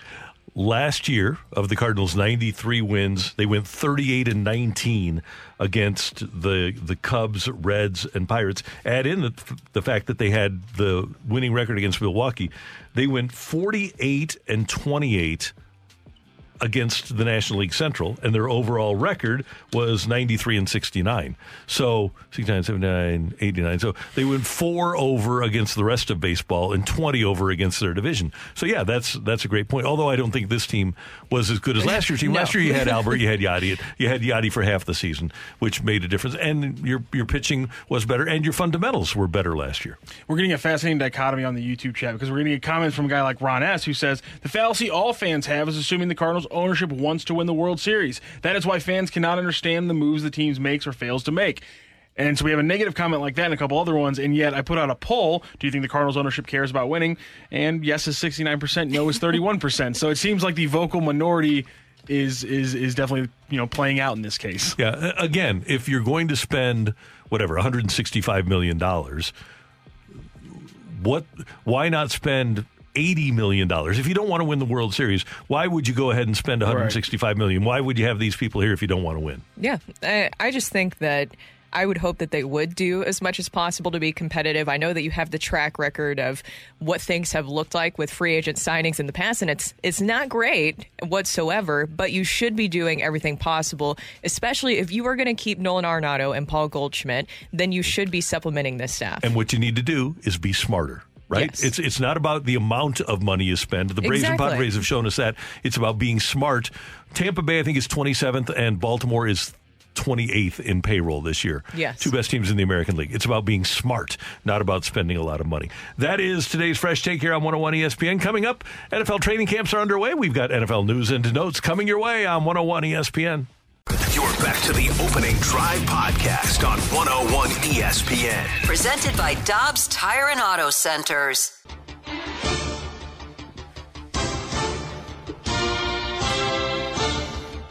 All right, the NFL season starts tonight. It's the Hall of Fame game in Canton, Ohio. The Browns and the Jets. You'll hear it here on 101 ESPN starting at 6:30. Aaron Rodgers will be in uniform for the Jets for the first time. Probably will not play, but the story of the NFL offseason was his move and he'll be in uniform wearing number 8 for the New York Football Jets. going to be an interesting year for them. They had a uh, really good team last year. Didn't the the record doesn't show that they they needed a quarterback. They went out and found went out and got Aaron Rodgers in the offseason. You got the rookie offensive player of the year, the rookie defensive player of the year. Could have had the offensive uh, rookie player of the year in in Breece Hall had he not gotten hurt. So there's a lot of talent. You re-sign Quinnen Williams. They have a lot of talent going forward, uh, and it's going to be intriguing to see how well you know they bring over Allen Lazard. It's a lot of pieces that they brought in, and maybe signing Dalvin Cook, which could uh, really put them in a position to solidify what they have on that offense. Interesting story in Cincinnati for all of the talk from running backs around the NFL about how they're underpaid. Joe Mixon took a pay cut in Cincinnati so that he could help the team win. and to stay. I mean, th- it was the best move for him. Probably not financially, but for his career, having another year there for a team that he believes has the potential, and they've shown it over the last couple of years to to be a championship team. Got into the Super Bowl, came up just short because of Aaron Donald and and his ability to get to the quarterback. But uh, just that that to me is a great offense. Is well, there are a lot of offenses in this AFC that are going to be potent, and and that Bengals offense is just another one that is going to be really, really good. Speaking of offenses, I wanted to ask you about Cooper Kupp and what you think about that injury. That's pretty big, especially Scary. for fantasy because he Oh, was in my fantasy last year Well, and that was painful. So. When he's when he's healthy, he's going to get 155, Yes. 160, 170 targets. They're going to throw the ball. Matthew Stafford almost doesn't know anybody else on that offense when he's healthy. It's like, is Cooper open? If he's not, I'm throwing it to him anyway. So, you know. but when it, when he does what he's able to do, then it's hard to ignore him, right? It, it really is. He's a special talent, and so you know, I think it's for him. It's only a couple of weeks, but a hamstring is one of those injuries. We talked about it before with with quads and hamstrings. Those are injuries you don't really you don't want to have because they never feel completely healthy. It always it's always the fear that you're going to pull it again. It feels like it's tugging at you, even when the doctors say no, you're good. You're like, no, I'm not. This is not how I normally feel when I run. And time flies, you say, when he's healthy. I wonder if Cooper Kupp is ever going to be healthy again. Yeah. He's 30. Yeah. He's had a couple of season ending injuries, including last year, and now he has the, the Mm-hmm. Mhm. hamstring. And by the way, the Rams are going to have the least experience, two years after winning the Super Bowl, the least experienced roster in the National Football League this year. Wow. It come, life comes at you fast It when you sure say does. them picks. Yeah, but, but they, they've got their. Uh, the, it's cool that the, uh, it's really cool that, that they've got their ring. I'm I'm really glad that they, they got their ring. Really? Are you? Yeah, well, Yeah. it's Are you are you more happy now that they're in misery? Well, I, I I feel bad for their fans, you know, and, and you know, weird stuff happens when you when you start losing. It happens to the owner. I oftentimes get stopped in Los Angeles and they'll go, Are you that guy? F- you assholes, go back to St. Louis. So, like you say, Carey, life comes at you fast. Life I mean, two years ago, you he's the toast of the town, and now all of a sudden, You're gonna, get people attacking old Stan when he if he ever comes back to Missouri. Mm-hmm. Do you think he comes back often? no, no. Well, we won't see him. He'll fly fly in on that private jet. He'll have a disguise on. Yeah. How about Peyton Manning attending training camp practice for the Packers to hang out with uh, Jordan Love, their quarterback? He is an intriguing player. That that whole NFC North. I, I know we're going to get our text from our favorite Vikings fan here shortly, but uh, that NFC North is a is an intriguing division for me because the Vikings obviously lost Dalvin Cook, which was an integral part of their offense. Adam Thielen is not there. Jordan Love with the Packers, they have everything still in place. Uh, Other than Allen Lazard, everything is still in place. That young core receivers, Doubs and, and Christian Watson, were were came on late last year and were really good. I think Jordan Love might win this division with the Green Bay Packers, and he Wow. might be better than what people are assuming him to be. It, it's going to be intriguing to watch. And Justin Fields is another one in that division. I know we're we're not talking much about the Detroit Lions, who were the up and coming team. I kind of feel like they may take a step back from what they were expected to be last year. Um, and I wouldn't be surprised if the Packers and Jordan Love have a really good year, which would lead me to believe that's why Peyton was there having conversations with him. He probably sees something in Jordan Love that we haven't been able to see yet. And one other note word from New England that Bill Belichick won't commit to Mac Jones as the starting quarterback for the Patriots on opening day. What's up with that? Good job, Bailey Zappe. You put a little put a little pressure on old Mac. I, oh, I love it. I, I, I what difference does it make? I mean, you didn't know who the OC was last year, and we saw that how, how that turned out. Yeah, right. it's going to be the Yeah. same thing for for New England. Yeah. I mean, I think Mac Jones is going to start, but man, Yeah, it doesn't learn- matter. little- Who, he, who they throwing the ball to out there? I think they got Juju. Oh, they did get Juju. Yeah. Yeah, that doesn't. And they got a couple of, well, they got rid of one of the high priced tight ends, Yeah. tight ends that they got. Uh, Hunter Henry. He's gone. He might He's still, be there, but he's hurt Okay. all the time. Who's was the guy they got from Tennessee? Uh, the tight end. Uh, from Florida International? but I think FIU. he's gone now. Why can't I say? Why don't I Jonnu know? Smith? Jonnu Smith. Yeah, Yeah, Jonnu. Jonnu Smith. It's a great name. That is a great name. I don't know what the Hunter I, I- Henry, great Razorback. I don't know if Oh, yeah, the yeah. uh, if the if the New England Patriots are going. They probably finish last in the division, in my opinion. I would be crushed if that happened. I don't think you said two things today. I don't think you're you're telling us the truth. I'm not. Okay. That's a, you know what? That'd be a typical Bill, Bill Belichick season without Tom Brady, right? If he doesn't- and oh, by the way, speaking of Tom Brady, happy birthday, Tommy! Oh, happy birthday, Timmy. 26 today. Uh, yeah, and uh, selling all kinds of supplements and getting people to drink water and be healthy and buying into soccer teams and football teams. And pretty soon he'll be the owner of the Raiders. Living his so, life. yeah, he, he is living his, uh, dating Irina Shayk. Is that her name? S H A. I, I don't know how to say it, but I know who you're talking about. Yeah, Another. Victoria's Secret model. Oh, he's all over that. I wonder how he Do you finds think there's them. any controversy? I would say that yeah, they're- the colleagues probably are kind of. Are they talking? The the the word on the street was that that Gisele desired for Tom to move on, but not with a colleague. Oh, oh You think they get around the water cooler and talk Yeah. about what, what old Tommy Boy is doing? Yeah. Look at him. What, he, what he's got going for him. Hey, when you end it, you don't get to set terms. That's true. This is true. This is true. Yeah, mm. this is true. So- I- I- Can't have it all, huh? No. So NFL news and notes, and again, Browns and Jets, six thirty pregame here on one hundred one ESPN, and we will have NFL football for you throughout the NFL season here on one hundred one ESPN. Coming up, uh, Matthew, do you have a fighter today? You need a fighter? Okay, if you if you text into the uh, the text line, the Air Comfort Service text line, 314-399-9646, 314-399 Yo-ho. Just text in your name and the word fight to that line, and perhaps Matthew will pick you as our fighter today here on 101 ESPN.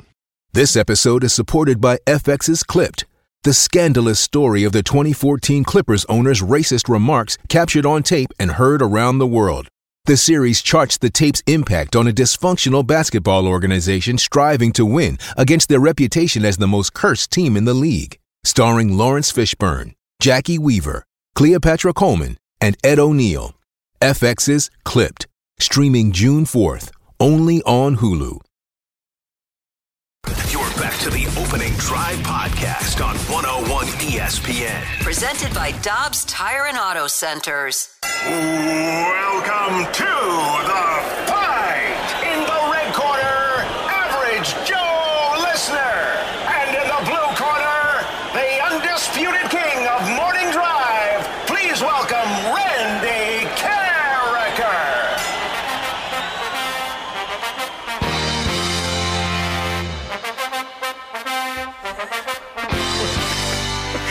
Welcome back to the opening.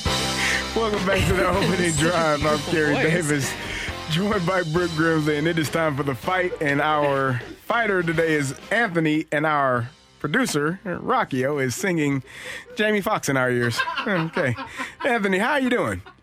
I'm doing well. How are you? Doing well. Are you ready to take on Randy Karraker? Do it. All right, here we go. Which against which AL club did Joe DiMaggio's 56 game hit streak end? Is it the Baltimore Orioles, the Cleveland Indians, or the New York Giants? Uh, let's go with the Orioles. Which New York Jets defender knocked out Drew Bledsoe and cursed the rest of us with 23 years of Tom Brady? That felt personal, Rock, when you wrote this question. James Farrior, Mo Lewis, or John Abraham? Ooh, uh, the first one. Ronald Acuna just became the first player since 2007 to hit 25 home runs and steal 50 bases in a season. Who was the last player to do it? Is it Hanley Ramirez, Jose Reyes, or Rajai Davis? Uh, let's uh, let's say Jose Reyes. In baseball history, only one player has more seasons with 30 plus home runs and 100 RBI seasons than Albert Pujols' 12. Who is it? Is it Barry Bonds, Jimmie Foxx, or Alex Rodriguez? Uh, uh, Alex Rodriguez. A-Rod. All right, we'll double check our scoring. We'll bring in Randy Karraker. Anthony, how you feeling? Uh, not great. Not great. Okay. Well, eh, you know, it happens sometimes. They were uh, worried that you, when you first called in, that you may be Anthony Stalter. You are clearly not Anthony Stalter, correct? No. In no, disguise. yeah, just checking. You didn't sound like him. Just wanted to make sure. Oh, whoa, whoa! Oh, what Did we get that oh on my film? gosh. Oh my! There's things Oh, that might be that might be on the YouTube channel. what just happened? Oh wait, Just I wait can, and we can watch this on Oh, YouTube yeah. right now. Oh, I'm watching. Here we go. Here we go. Here we go. Why is mine so delayed? Did you see it? Oh, Oh, that was a that was a you moment. okay? I'm fine. That was scary. At least you didn't lose the banana. That's the most oh. important Oh. part. Yeah. Randy, That's the I was important. talking to our, our general manager, John Kioski. He loves our show, which is good. It's always good when the boss loves the show. That is That's wonderful. important. Yeah. Look at Rock put his hands up. All right. Because I blame him for everything. That's why. Randy, say hello to Anthony. Anthony, good morning. How you doing? I'm doing great, Randy. How are you? Doing well. Thanks for listening. Thanks for playing. We appreciate it. Anthony, I'm sorry. He uh, is loading up his machine as we speak. I wish we could get cameras to show your your your I machine. was, I was just Over there. moving stuff around. Oh, I thought you were loading the key and I- I- queuing it up. Well, I- I saw- Randy, in I saw red buttons light up. That meant you hit something. In, in the off chance that I win today, I want to be prepared. Okay, all right. Just in the off chance. Mm-hmm. all right, here we go. Against which AL club did Joe DiMaggio's 56 game hit streak end? I think it was against Cleveland with the Indians back in the day. Which New York? Ooh, back back in the day. Which New York Jets defender knocked out Drew Bledsoe and cursed the rest of us with 23 years of Tom Brady? Very personal. Mo Lewis. Mo. What's his MO? Ronald Acuna just became the first player since 2007 to hit 25 home runs and steal 50 bases in a season. Who was the last player to do it? 2007, somebody did that, huh? 2007, that would have been uh, the year that the. Uh, who would have won the 2007 World Series the year after we, we being the Cardinals, because we were White- in 2006. We won the World Series in 2006. In White Sox? 2007. Astros? What? White Sox? Astros? Uh, that was 2005. So uh, 2007 would have been the uh, the Marlins beating the Tribe in the World Series. Again, they were the Indians. Um, 25. uh, We're at 25 and 50. Is that right, or 20 and 50? 25 home runs, 50, And 50 stolen, stolen, bases. bases. Uh, I will do the lifeline here, sir. Hanley Ramirez, Jose Reyes, or Rajai Davis? I think I'm going to go with Raj Davis. He had a couple of 45, 46 steal seasons. Raj Davis. Um, yeah, I think I'm going to go with him. In baseball history, only one player has more seasons with 30 plus home runs and 100 plus RBI seasons than Albert Pujols' 12. Who is it? 12 ho- seasons of 30 and 100. Um, I'm going to go Henry Aaron.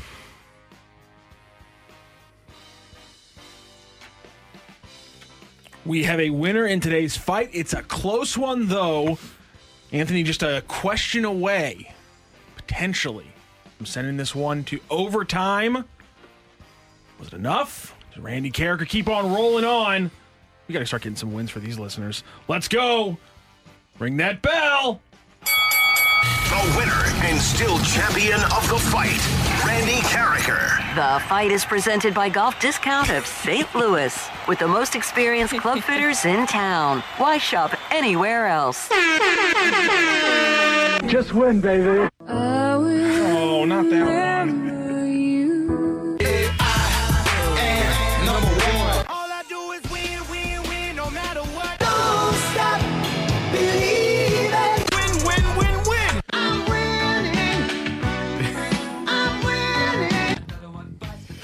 Oh, Carey, is it is it is it Sarah McLaughlin and the little kid, like the two most savage of the drops? Like, Oh. Good job. Good job, guys. Yeah, and then yeah. Sarah McLaughlin. Are those Yeah. his two most savage I drops? so. I think. Those, I don't think those are the that two worst ones. He won't remember them, though, is the thing. He never does. Never remembers You what. remember, I'm saying because like the, you go through so many people, you beat so many of the people that they're just Damn, Brooke. you know faces to you. Nameless Passing- faces. Yeah, nameless This faces. is- I've told people in the past it's not the fight, it's the bludgeon. Yeah. He- Well- and he takes pride in it. Anthony got close. Randy Karraker took you down just two to one today in the fight. Anthony. Uh, I always wondered what it felt like to sit through the barrage of. Uh, How did it feel? you know, it really put me in my place. Didn't mean to do that. yeah, that seems like a little harsh. Let's go through those answers anyhow. Against which AL club did Joe DiMaggio's 56 hit game uh, hit 56 game hit streak end, excuse me. It was, in fact, the Cleveland Indians. And it was also Mo Lewis, the New York Jets defender that knocked out Drew Bledsoe and cursed us all with uh, 23 years of Tom Brady in the NFL. Happy birthday to Tom Brady today.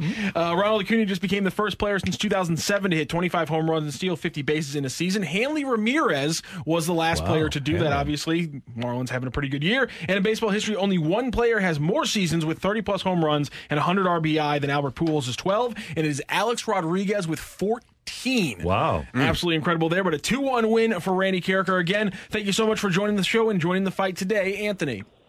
All right, thanks, guys. Have a good one. Good job, Thank you Anthony. very much. Can I give a shout out to somebody on the uh, on YouTube machine? Yeah. Oh, Josh Henry, modern looking studio, thousands of dollars of equipment, and still a thermostat on the wall from mm-hmm. 1980. you, You sir, can see that. are Oh, you can see that And 'cause it it's in your shot. Freezing in here. It is a cold day in here. It is a really cold day. I need a blanket. I don't want a coat. I don't want a jacket. Not a sweater. I need a blanket. We'll see you with like a blanket, Oh, a sweatshirt, shawl. Let me and a just- beanie. Someone send Carey a snuggie. I will wear it. Or like the big jackets on the gonna- sidelines Yes, of I- one of those. Yeah. We're gonna bring a heater in here. We got to work on this. Yeah. See, I, I'm a I'm a grizzled veteran. That's why I brought the jacket with me. Oh, you clear. I thought about it this morning. I was like, oh, it's gonna be. Then I looked at the temperature. It's gonna get up to 80, 89. I'm like, I don't need a sweatshirt. Not today. And Clearly, then- I do. Whoopsies. We do. Yeah, it is. it's, uh, I'll bet you that uh, the, I think this studio was built in like 2002, and I bet that that's the thermostat from 2002. Yeah, 21 years old, maybe. That's still there. Yeah, Still kicking. keep it going. Coming up on 101 ESPN, we have our Birdwatch. Stick around. You're back to the opening drive podcast on 101 ESPN. Presented by Dobbs Tire and Auto Centers.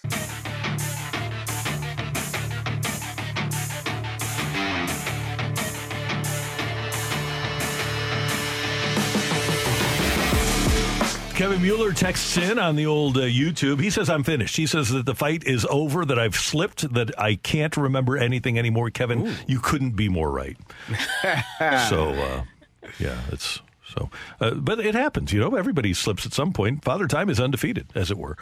Uh, so, yeah, so um, uh, I, I will accept my fate. Uh, I don't know that that's the case. Well, Kevin, you should uh, try old Randy Yeah. Karraker in the fight if you feel that Kevin, way. Kevin's yeah. way smarter than I, I, am. I re- Kevin, now, if you feel that way, you are more than welcome to text in, and maybe we can just get you in there. Yeah. Well, I think that's a Rock. great idea. yeah, make it happen. It's time for the uh, the the bird watch C- because the Cardinals did win last night. Uh, let's start with uh, with Brooke. Brooke, what do you got for us? Oh, you guys know what mine is going to be. Noot. Noot. Oh, Noot. New, new, new, Yes. new, new, new, new, new, new, new. oh my gosh. I, I love the energy because you know what? Lars Nootbaar brings the energy, guys. He's had a really hot bat as of late. You saw his performance last night, two for four with two run homer in in the win, and he just has been looking pretty good. And you had that catch as well. Um, as of late, collecting multiple hits four times over his current six game hitting streak. So that would be putting him at like a cool 500 average with four homers, seven RBI, and five runs over that scorching hot stretch for Lars Nootbaar. He's looking pretty good right now, guys. And that might anger some people. I could think of one person in particular. uh, but at the same time, this is what you want to see from Lars Nootbaar. Lead off Lars Nootbaar. And the Cardinals lead off Lars. Yes. The Cardinals have thought highly of him for a while now. And they, they thought his potential, and it wasn't just the Cardinals, by the way. Other teams have asked for Lars Nootbaar in a lot of trades, and he's having a pretty good year. And maybe he's reaching that point where he does achieve the the star status that the Cardinals and other teams expected of him. I think that he will be a Cardinal for a while. And I know that there's all this kerfuffle about if they should have kept him or if they shouldn't have. I think that there's a reason that they see something in him and want to keep him around. Fans like him. He's exciting. And that's, of course, me speaking from the Nutty Neuters of Noot Nation, mm-hmm. President CEO fan club. But uh, obviously they're seeing something as to why they want to keep him around. And they even made that clear way before the trade deadline, making sure that he was part of the conversations of what they see as this core for 2024 and moving forward. Yeah, I thought the play he made in outfield in center field last night Yeah. was great. It was he tracked the ball really well. Got turned around a couple of times, but, uh, but was able to make a play with the wall right there and, and falling into it. You know, those are the things that keep you on the field as well as you know hitting the ball out of the field. It, it, it definitely will allow you to play more. So. And you know they got they got some time. We'll see what this the end of this season looks like for this outfield and for this this middle infield. Yeah. My bird watch is going to be one Jordan Walker. The month of June was not very good. Sorry, the month of July was not very good to old Jordan Walker. He bat he hit 209 with an OPS of 609 and just you know, struggling through. July was not great. June was spectacular 338, a 976 OPS. And so for me, watching the, the maturation of this young man, and more importantly, the Cardinals giving him the opportunity to play through it. You talked about it yesterday, Randy, how important that was and is for a young player to get those reps, to have those opportunities. Um, last night, going two for three, hit a home run, had a walk in the game before, which I think was allowing him. Sometimes it's like a a, a, a shooter. They they got to see the ball going in. You get on base one time, and now you're able to start seeing the ball better. And I think that's the case for Jordan Walker. I'm excited for him. The one complaint that I have had over the last, I guess, two to three weeks when they started doing this is the substitution Yeah. late in the game because I mean he's at, at some point that bat is going to be needed as well. His turn in the lineup was coming up, uh, I believe, in the seventh inning when he was taken out of the game. So, you know, that's going to play a part in it as well. And you have to get those reps in the outfield to get better. The only way players get better is by actually playing.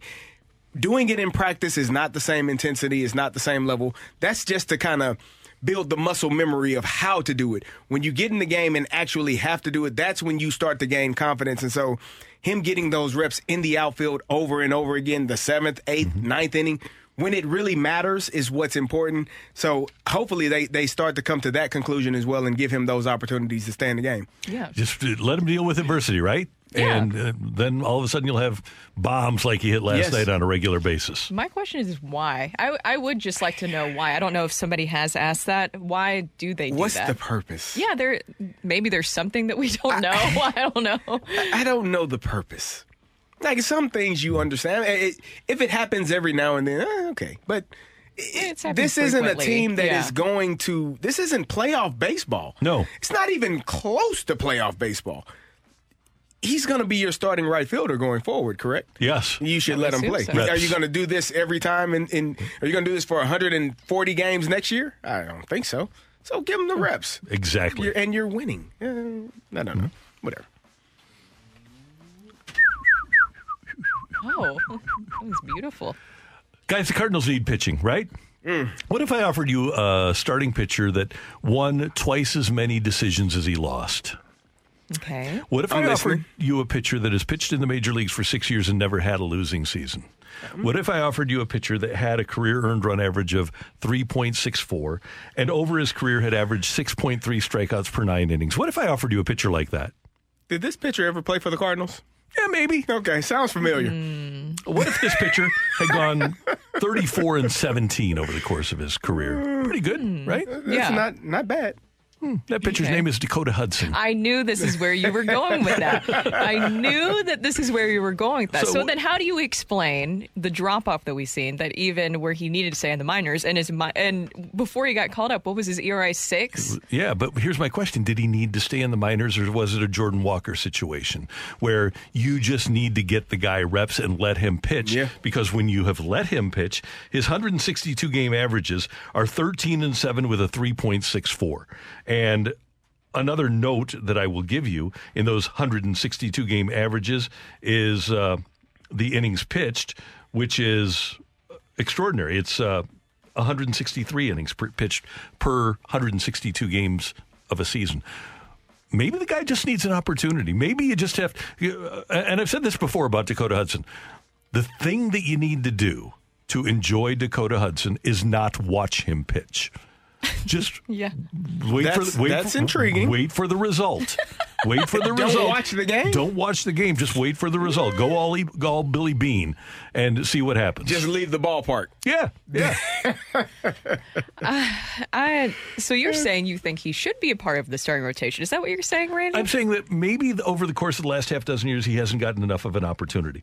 When he pitched in 33 games, 32 starts back in 2019, he won 16 games. 2020 was obviously a COVID year that you throw out, and then 21. He was hurt even with the injured year. Uh, that year, he was uh, he, it, it was no sample size at all. But then uh, last year was really his only bad year. Uh, he went eight and seven with a 4.45, and I, I think sometimes we we take a look at the peripheral numbers, which the the analytics people love, but we don't look at the bottom line. And as Bill Parcells famously said, "Don't tell me about the labor, just show me the baby." Yeah. And I think that's what you need to do with Dakota Hudson and his results.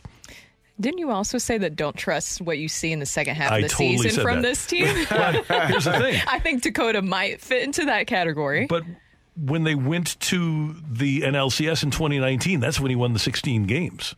Mm. So it's not like he hasn't pitched in pressure situations before. What about walks? Somebody pointed that out. What about walks? See, that's the, that's the the stuff.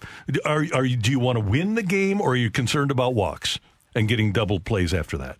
That's the thing. That's why I'm saying, don't watch the games. Just wait for the end result. He led the majors in walks in. He did in, In, 19 in 2019 when he won 16 games. He did. He, he well, he, and I guess that's a credit to him. If you get guys on base, like you said, if you're a ground ball pitcher, a, a pitch to contact type of pitcher, yeah.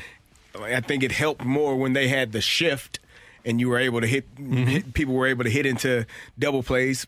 I, just.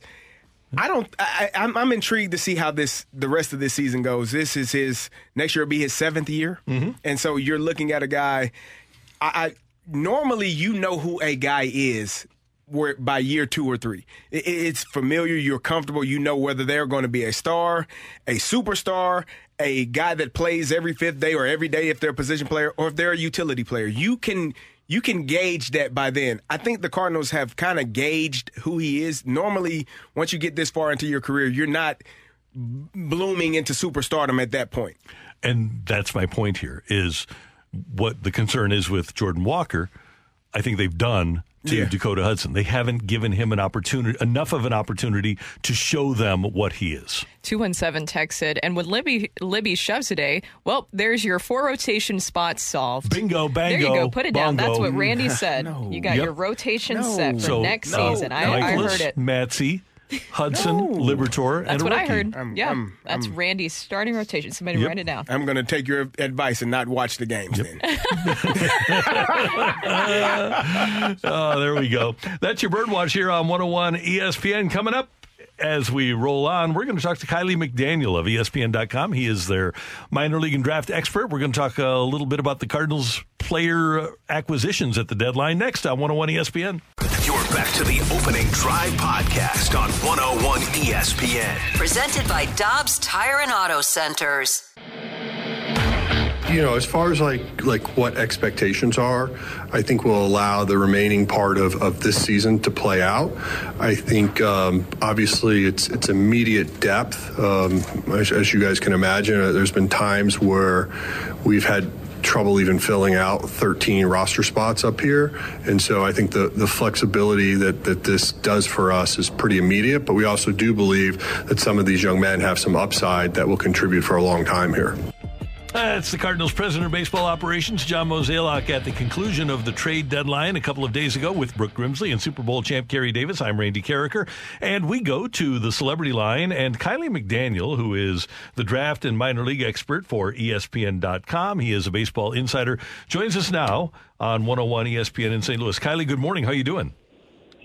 Good morning. How are you guys doing? Doing well, and obviously this is an atypical season for the St. Louis Cardinals, but an interesting trade deadline. Uh, and the Cardinals got ten guys, seven pitchers of that they received in all of these deals. Let's start with this: Is there anybody that stands out for you that the Cardinals acquired? Any minor leaguer, any prospect that the Cardinals acquired that you really have taken a liking to? Yeah, I would say the uh, the aim was obviously trying to get guys that could be starting pitchers potentially as soon as next year, but probably more comfortably uh, and 25. Uh, I liked uh, TK Roby the most. Uh, he was a pitcher that I liked. That it was sort of like average stuff, good athlete, you know, good command, all those sort of pieces. Has continued improving uh, in the minors. He was uh, sort of the headliner of the Jordan Montgomery Stratton part of the deal. Uh, but I would also say uh, Sem Robberse, the uh, Dutch pitcher that was you probably don't hear that a lot on the radio. Uh, that was acquired from Toronto, uh, signed at I believe 18 out of the Netherlands, and was just sort of a nobody that was throwing in the mid 80s.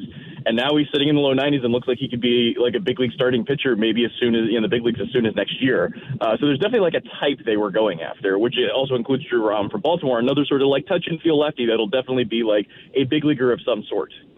Well, and also you mentioned in one of your tweets talking about those guys, you brought up Saggese as well. He's very well rounded. They the Cardinals really like guys where you're able to get a lot out of them, and seems like he has that ability. What what touches you about him? Yeah, he was one of those guys that uh, you know I'm like the draft guy. So like when I don't know about a draft prospect uh, late in the process, I get really frustrated and then try to rush to catch up. He was a name out of Southern California that I didn't know his name until like the month before the draft. Uh, popped up really late, and it was partly because like he was like a smaller guy uh, that wasn't that strong. And then during the spring against lesser competition, got stronger, sort of checked the boxes. Texas uh, plucked him late in the draft. I want to say four or five hundred thousand dollars, uh, which is you know pretty small late in the draft. Uh, but he's really taken a step forward in the last couple years in the minors. That he is now a guy that's probably second base, third base. Might be like, you know, 260, 270 hitter, might be 15, 18 homers uh, could definitely play the outfield. Like, seems like one of those guys that if things go pretty well, like he'll be a good utility guy that could probably start on some bad teams. Uh, but also, if he's like a like a notch better than you think, there's like a little bit of that sort of Ben Zobrist, Marwin Gonzalez, those guys that are like championship level utility guys that start on almost every team. Like he's in that general area, which is again a, a type of player the Cardinals have had success with. Kiley, what's the uh, consensus of this Cardinals organization around the league? I think here in St. Louis we're probably a little bit too close to it. So, what is everyone else looking looking from the outside looking in? What are they seeing?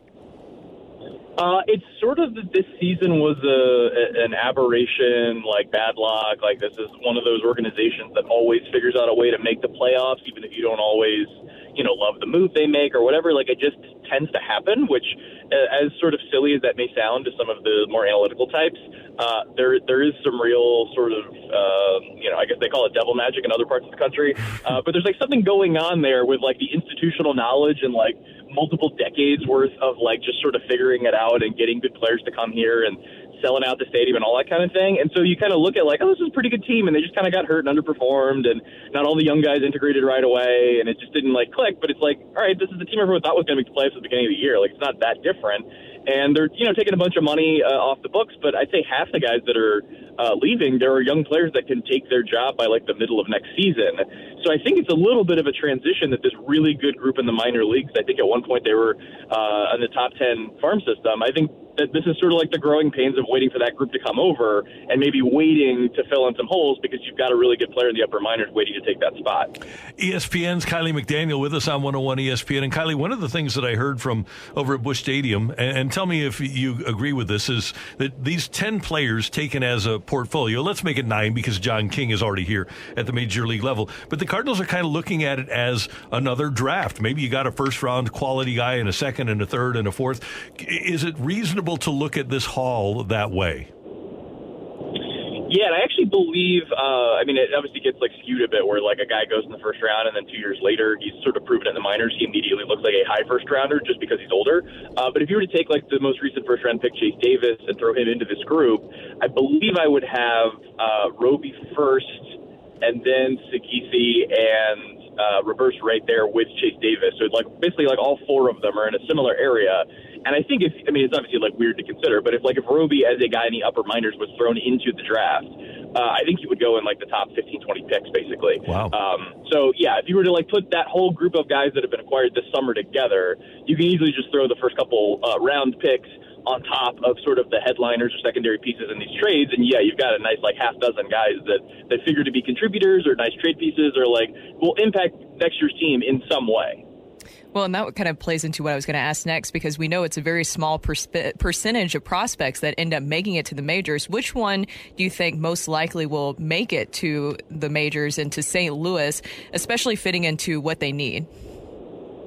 Uh, well, Drew Rom from Baltimore in the Flaherty trade, uh, he was on the 40 man pitching in AAA this year, and he's one of those like sort of deception pitchability lefties. So like he's probably the most likely to make it, but like I would, I mean, it's like 80 percent that uh, Robberse or Roby makes it because they like found success in Double A and were headliners of a trade. So like even if they com- the wheels completely fall off, they'll probably get a call up just you know to give them a chance to play because they've invested a lot into them. But I, I would say the question isn't really will those, will those guys make it? It's what kind of guy will they be? Are we going to get more than 20 starts combined in the big leagues from those three guys combined?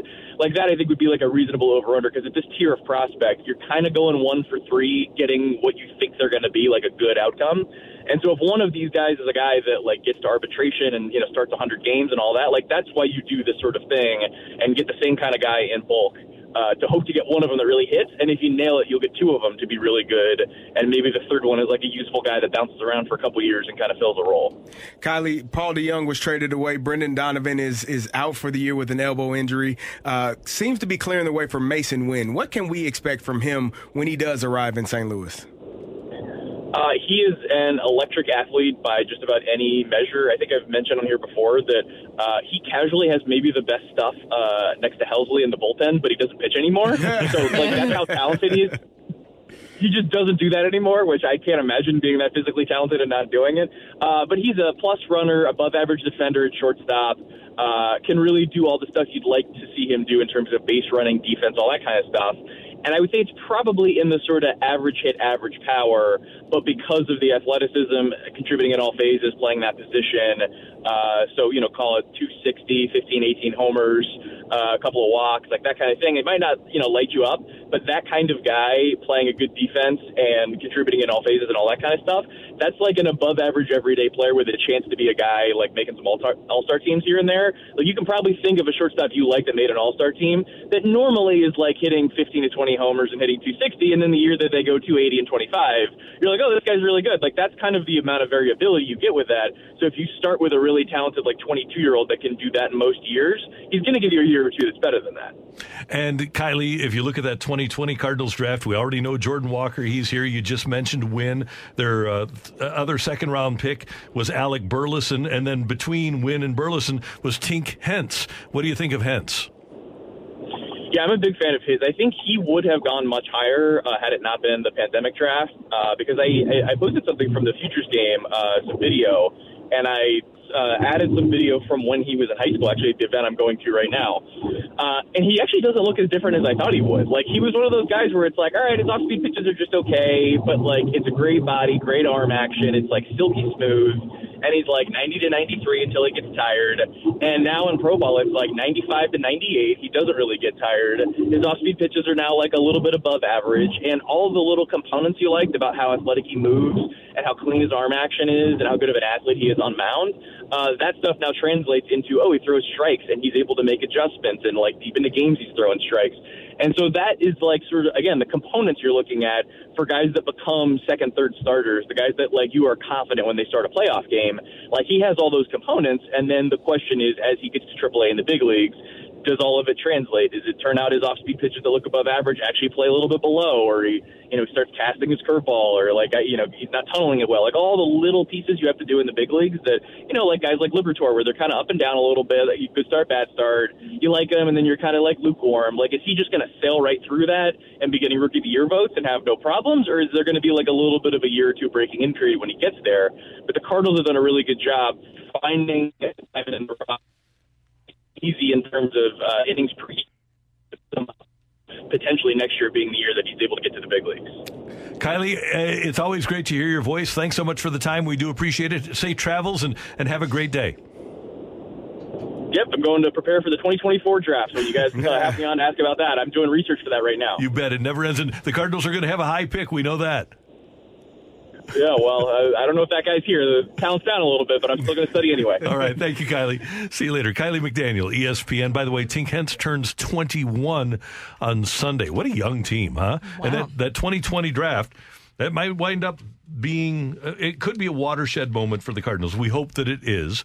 with Jordan Walker, Mason Winn, Tink Hence, and Alec Burleson. That might wind up being something else. The other three players that they took in that draft, by the way, Levi Prater, Ian Bedell, who's highly regarded regarded by the Cardinal organization uh, from the University of Missouri, and L.J. Jones. So there's more on the way from that 2020 draft. Brooke, Carey, Randy, coming up, our rush hour reset. Stick around. We'll tell you about the Cardinals' four homer game last night next on 101 ESPN. You're back to the opening drive podcast on 101 ESPN. Presented by Dobbs Tire and Auto Centers. It's time to recap the biggest sports stories of the day on the opening drive with a rush hour reset. Brought to you by Clubhouse Turf, your exclusive partner of Celebrity Greens. We're redefining private golf.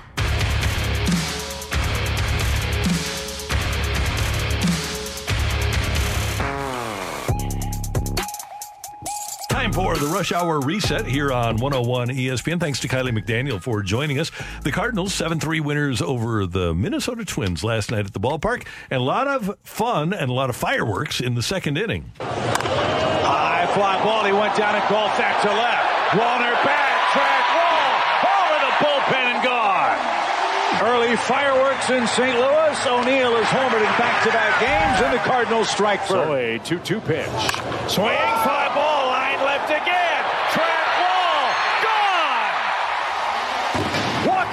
his 10.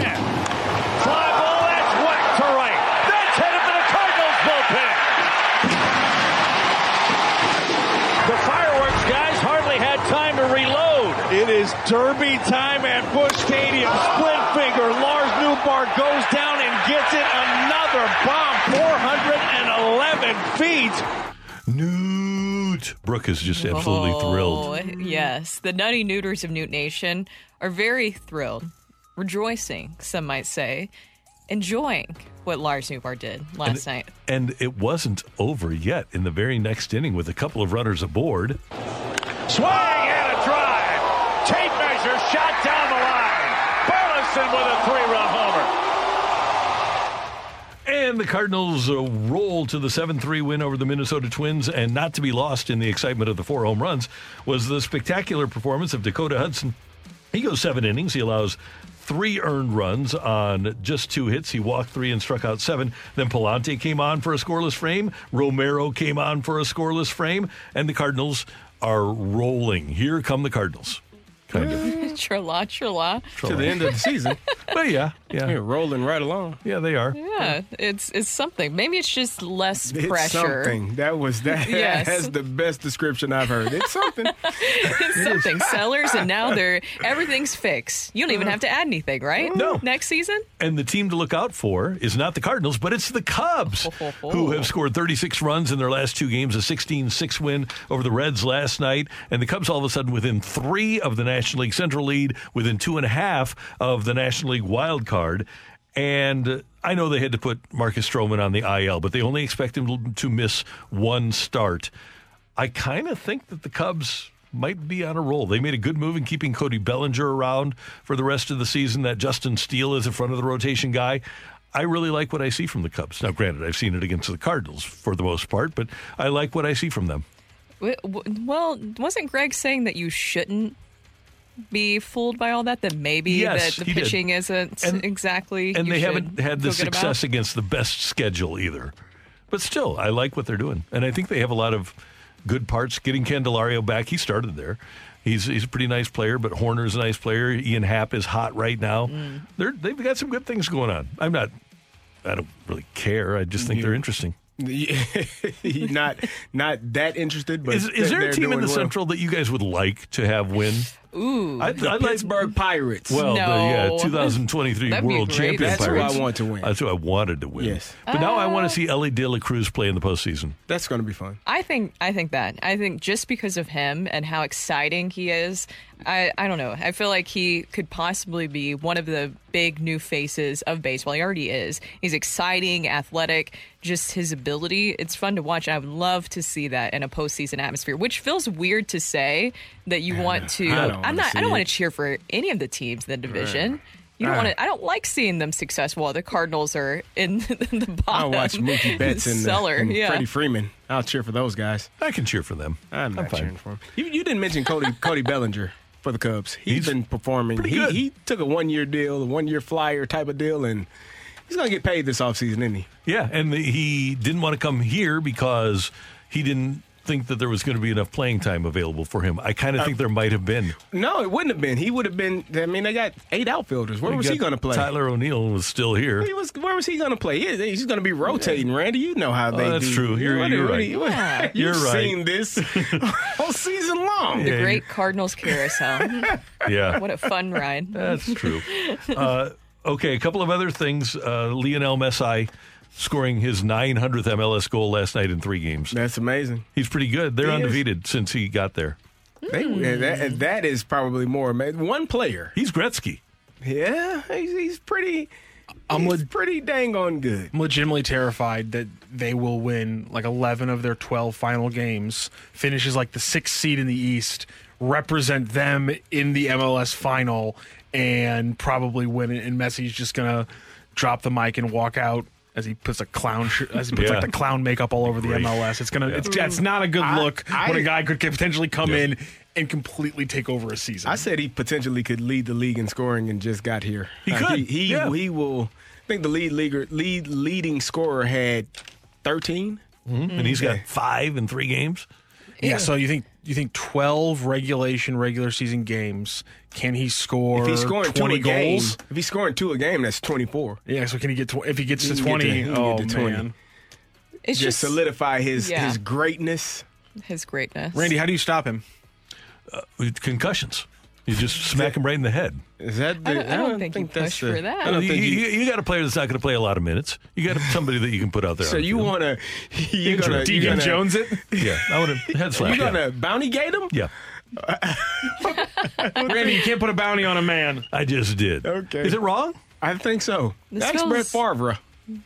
He was pretty hot about that. Yeah, it happens. That bounty Yeah. gate. He's trying to win or not? I, now that I do agree with.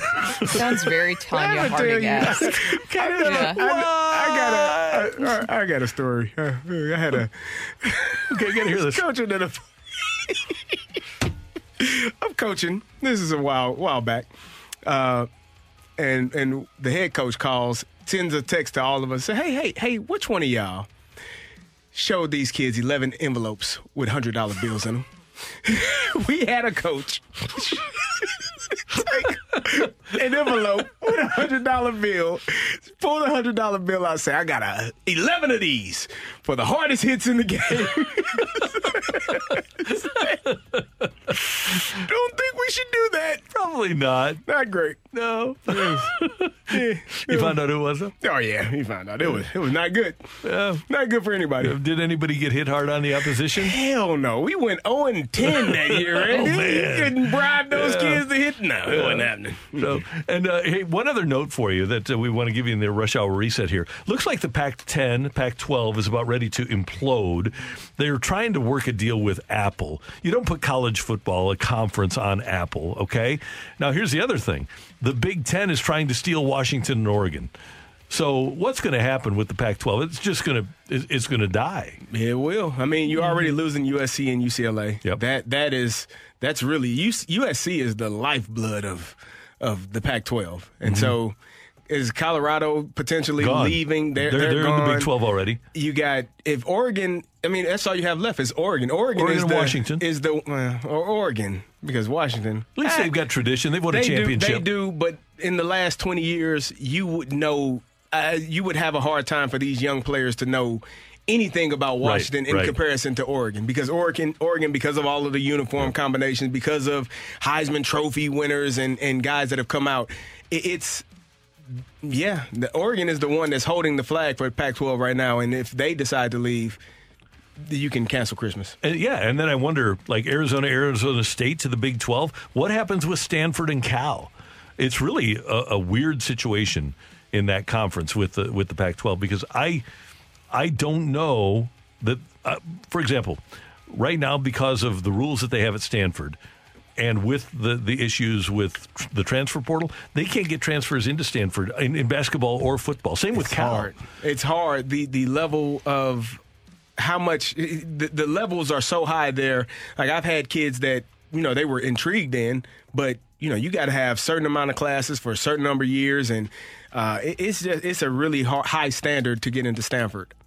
So, w- with that being said, I wonder where those teams from the Pac 12 would go. If indeed you've got, if you'd have Washington and Oregon leave, and uh, the only reason that Washington would go, you're right, is because they're an odd number, and they have Seattle. I mean, it's it's a good market. That's Yeah. it's a good market. But what happens with Washington State? What happens with Utah? What happens with Stanford, Oregon State, Cal, and then I would guess Arizona, Arizona State both go together to the Big 12. Uh, yeah. They, I, I heard that Arizona, Arizona State, and Utah were all in talks of poss- possibly going to the Big 12. And, That and makes sense. If you, again, what else do you have? I mean, Washington State can't carry the, the Pac 12 No. flag. You don't have much left. Washington. State and Oregon State. Yikes! Yeah, you're in the Mountain West. That that Mountain West Conference. Yeah, that's where you are. Yeah. Wow. So Unfortunate. it's it's amazing, and it's all because of TV. It all when when when it's college sports, always follow back to the TV money, and it's because they can't get a TV deal done, and they've got a bad commissioner there. Yeah, it matters so much with the TV deals. Yep. Coming up next on 101 ESPN. So we talked earlier a little bit about whether or not you feel like the Cardinal ownership is competitive if they're trying to compete. And we want your mic drops. By the way, on our poll today, uh, the question is, and it's a poll on our YouTube channel, just go to YouTube and uh, search for 101 ESPN STL.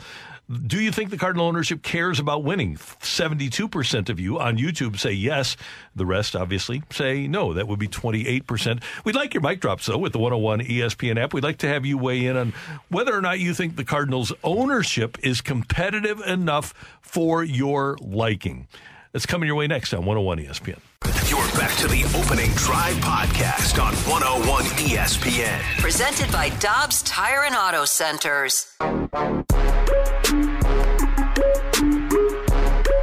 right, we want to hear from you.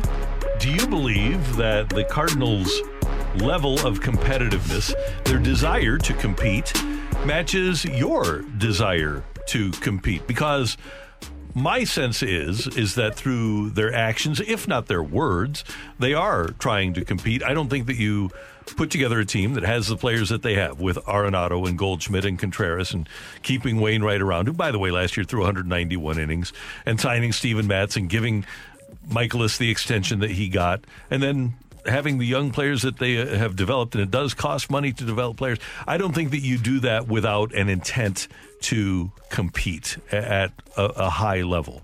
But there are many fans out there, and I understand where you're coming from, that don't think that they compete enough. So we want to hear from you. Mike drops with the 101 ESPN app or the texts. Here's a text from the uh, 816. They care about winning, sure, but the front office's definition of winning is different than the fans. The front office's definition is 500 or above and competing within a poor division.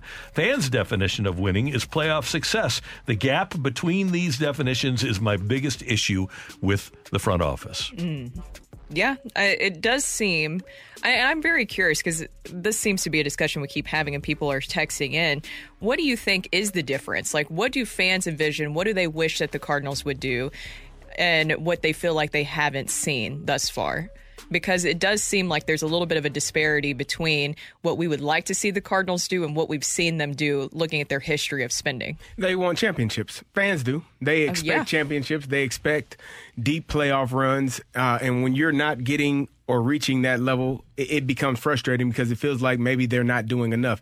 You talked about the the starting rotation and how much money they spent on that. The Cardinals did it. If it isn't resulting in wins, then that leads to frustration as well. I mean, I'm sure the New York Mets fans are were losing their minds. You got Justin Verlander, you got Max Scherzer. You're paying tons of money, and you're not getting those wins, and now they have to reset and pretty much start over.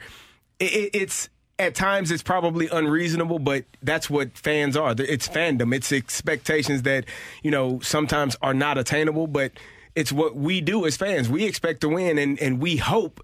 I think the the line is they at times fans don't think that the players or the front office or those people are trying as hard or want it as bad. I can tell you that they do, but things don't always align that way because there are 29 other teams full of professional baseball players that are trying to win as well. And so, you know, it's just about being in the right place, right time, and putting the people in the right positions to have that success. And I think the Cardinals are trying to do that. It didn't work out for the 2023 season. Let's get a mic drop from a friend of the station, Janet, here on 101 ESPN. I really think that Mr. DeWitt likes to win, and I really think that he wants to win. I just think that somehow or another he bought into the wrong philosophy, and I think that they need to change that philosophy in order to go down a winning path again. You need to have common sense entered into the equation, not just all this analytical bullcrap. I'm glad she censored Yeah, herself there. Thank you, too. Janet. and I, I agree 100% because I think sometimes you get so into the weeds with the Yeah. analytics and you, you can go too far. Analytics are, analytics are a wonderful tool to use, but don't allow the analytics to use you. And I think that's what happens with a lot of organizations. And my sense is, is, is that that's what has happened with the Cardinals. I agree. I think that there's a lot of things we've talked about bringing in an outside voice, somebody that can bring in a different perspective. I understand keeping that continuity with the Cardinals way, but it doesn't hurt sometimes bringing in another set of eyes, some fresh eyes to be able to see. Do you think that there will eventually be a death to analytics at some point? I mean, has how much success has has has it brought to organizations? I know it brings success financially because mm-hmm. you can plug and play people that you normally would probably pay more for and you can dial the money back. So it's successful in that regard, but on the field success, how much I guess validity do you get from having the analytics really be at the forefront of your organization? You can get to a point, but then if you're Houston, you have to go out and trade for Brian McCann and sign Josh Reddick and sign Carlos Beltran and trade for Justin Verlander. You, you have to bring in people that are baseball people. Yeah. If, you're, if you're the Cubs, you can go so far with analytics and finishing in last place, but then you have to go out and sign John Lackey and you have to sign Jon Lester and you have to trade for Aroldis Chapman and get people that are, are baseball players. And then you see the success of the Astros without the analytics, with Dusty Baker in charge. And you see what's happening with Texas now, where Chris Young is their general manager, brilliant guy, but he's kind of deviated away from analytics, especially when he hires Bruce Bochy as his manager. I don't think there will be a death of analytics. I think there will always be a place for the tools, but I don't think for the smart franchises that they'll be dominated by analytics. Uh, Did Billy Beane ever win any championships? No, he never did. That's my problem. that, that's that's the problem that I have. And Carey. You brought in a, a philosophy of someone that didn't freaking win. He didn't win. And here's the other point. When you go through that whole Moneyball movie, are Barry Zito and Mark Mulder and Tim Hudson ever mentioned in the movie? no, Never. no. That's why they won. they were pretty they, good. They won because they had three Cy Young Award quality starters. They didn't win because Scott Hatteberg was playing blanket first base. Yeah. Well, he- his numbers are the same. He gets on base a lot. He's never played first base. Well, put him there. It doesn't matter. That that's the the the chaotic mindset to me. Why would you go after a philosophy that didn't bring forth a championship or multiple? If you want to do something. If, if I'm a basketball team and I want to learn how to be champions, I'm probably going to look at the Golden State Warriors here in the last 10 years. Uh, they, they spent a lot of money, but it, it worked out well. Let's go by their philosophy. Let's find, I wouldn't use the New York Knicks as the philo- philosophical mindset for how I want to win championships. That is the troubling part to me about the analytics. There were no championships won from that period, from brandished from this this birth of, of analytics. Let's get one more mic drop. This is Matthew who joins us via the mic drop feature. I do think that the Cardinals ownership wants to be competitive. I don't think there's a question of that. I think they want to be competitive. Whether or not they want to be a serious contender, I think, is a wholly different issue. But I think the ownership, if they want to get back to a perennial contender, they're going to have to spend money. They need to start recognizing that the market for free agents has shifted away from whatever their model has said for years that it was. the market has changed. But let's compare four franchises Mets and Padres to Orioles and Tampa Bay Rays. to me, it's more about being smart than throwing a bunch of money at problems. Yeah. Not that you you don't have to spend money because to have star players that win in the playoffs, generally you have to do. There's a reason do that. That's that, there's a reason that Philadelphia wound up in the World Series last year. There's a reason that Houston wound up in the World Series with guys like Bregman and Altuve and, and Verlander last year. But and he won the Cy Young. But at the end of the day, the Cardinals could go give every single one of their 26 players a million dollar raise, and they could raise their payroll by $26 million for next year. Is that going to make them any better because they're being paid a bunch more money? No.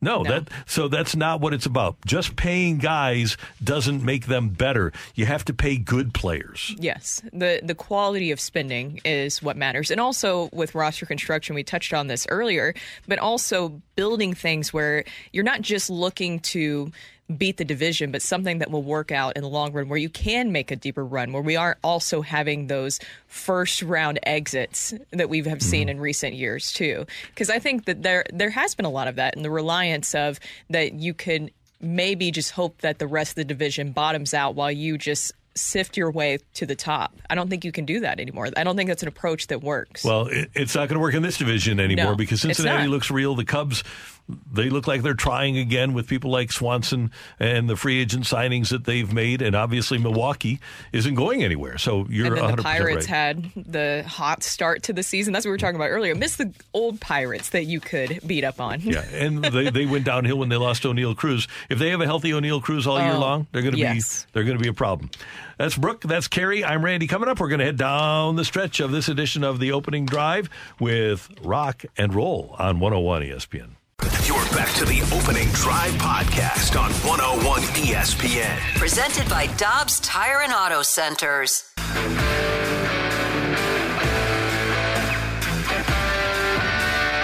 Let's rock. Let's rock today.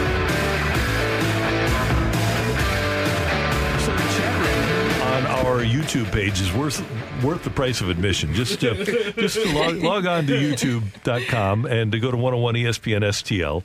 And uh, all, all you need to know is that we got to come at me, Sanford, and uh, that's all. That's all you need to know. So check it out. You can watch all of our shows, by the way, on the old YouTube. Uh, and uh, all you need to do is go to YouTube.com and then type in uh, 101 ESPN STL, and you can watch T Mac when he's here, uh, when he does his show uh, on the YouTube channel, and you can also watch BK and Ferrario, and then the the gloriously coiffed Anthony Stalter and Jamie Rivers uh, in the afternoon. If you ever want to see a great head of hair, Anthony Stalter has it. Oh, so, yeah. you can see that on, on the YouTube. And if you miss any of our interviews, just use our app or go to 101ESPN.com. And all of the interviews, including Greg Amsinger this morning, brought to you by Dobbs Tire and Auto Center. Matthew, what do you got?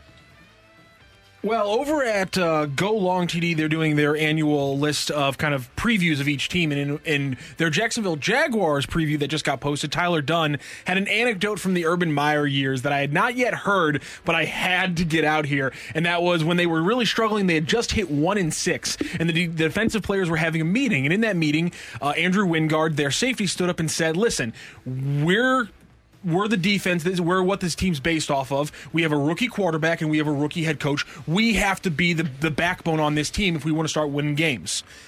Apparently, what was said at that meeting got to Urban Meyer. And Andrew Wingard was sitting at home on their off day a few days later, and he got a phone call from his position coach. When he answered the call from the position coach, it was Urban Meyer on the phone. And Urban Meyer demanded to Andrew Wingard to explain to him why he would dare refer to him as a rookie head coach. Hmm. Andrew Wingard said he then had to kind of like mea culpa and like praise the coach because because essentially Urban Meyer was saying him, if you don't apologize, I'll cut you. Wow. We knew it was bad. Obviously, kicking people i- i- is pretty bad. kicker, But yeah. to the level of being insulted because somebody referred to you as a rookie head coach while you're coaching your first ever season in the NFL just seems like the absolute pettiest of all the petty. I don't know how anyone could ever want this guy to be the leader of men in a locker room ever again. Leave me out of it. Exactly. Because I, I will tell you that works with college kids, but when you have grown men who some make more money than you do, there's a reason why you feel you can kick a kicker as opposed to a linebacker. Uh, uh, a strong safety, a D lineman. I I have a feeling that had he to walked by and kicked, who who was their starting D tackle at that point? It- it just one of those guys. We would have heard about Urban Meyer. We wouldn't have heard about the kicking. We would have heard about the choking. You'd have heard Urban Meyer got choked out at practice, a la what Latrell Sprewell told he was going to do to part PJ Carlesimo. I- i- If if there, and so I, I have to assume that that Urban Meyer has a level of intellect because he knows who to mess with and who not to mess with. That's just my personal opinion. I don't think that Urban Meyer is a a he- good football coach, not a good person. And so, yeah, I, it's no wonder that that that only worked out for a year, well, half a year. He's going to end up coaching another college football team again, isn't he? He will because college football is. It, but here's the thing. This isn't 2009 either. You can't get exactly. This guy. This some guy's of, making some of these grand. guys, some of these guys are going to be making a lot of money to play college football, and it's not going to fly. And they can walk in a blink. and they can leave at any time. So your roster will be completely have to be haul, you know overhauled every single year if you are continuously acting in that manner. I wonder whatever came of came in Nebraska, by the way. Oh, that's a good question. What happened to her? know. Eh, She's yeah, Miss Miss Meyer probably doesn't care. Uh, probably not. Uh, let's see. Cayman is on the Insta. How many Okay. followers? How many followers? Uh, let's see. Uh, 15,000. That's it. That's it. Hey, You're she- part of a she college didn't- football scandal. You don't she even. didn't- she and didn't you- take advantage And you of can't even. You know. It was a pro football. Oh. It was the Jaguars. oh, you're right. It was. It was. Pro She didn't take advantage of it. She did not He had know. sta- it was because it was in he had stayed uh, in Columbus, uh, right? That when he hadn't he stayed in Ohio after they and everyone else flew back, and he stayed in Ohio Stayed to in hang Ohio. out at Went his to his bar. bar. That- that's what it was. Okay, Yeah, felt her up. It Oh, was that checking was- royal. Yeah. Those were. Uh, yeah, checking. I hate that terminology so much. You, you love it or hate it? i hate Oh, okay. you know what? Uh, another coach controversy: Bobby Petrino at Arkansas. Oh, did, were you there for that? That was I fun. wasn't. I came after, so I was Uh-huh. there during the beginning of the Bret Bielema era, uh, and but the aftermath was just very, very interesting. All the stories.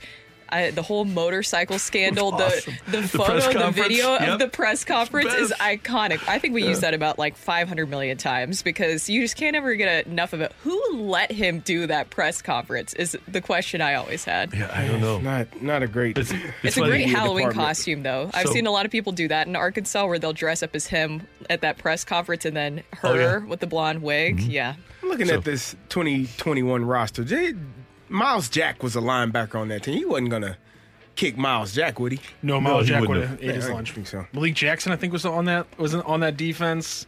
Yeah, not this. certain Jalen Ramsey, people- I think, was still on that defense, wasn't he? Certain people, you you uh no, Jalen He was had been gone. traded already? Yeah, Okay. he's gone.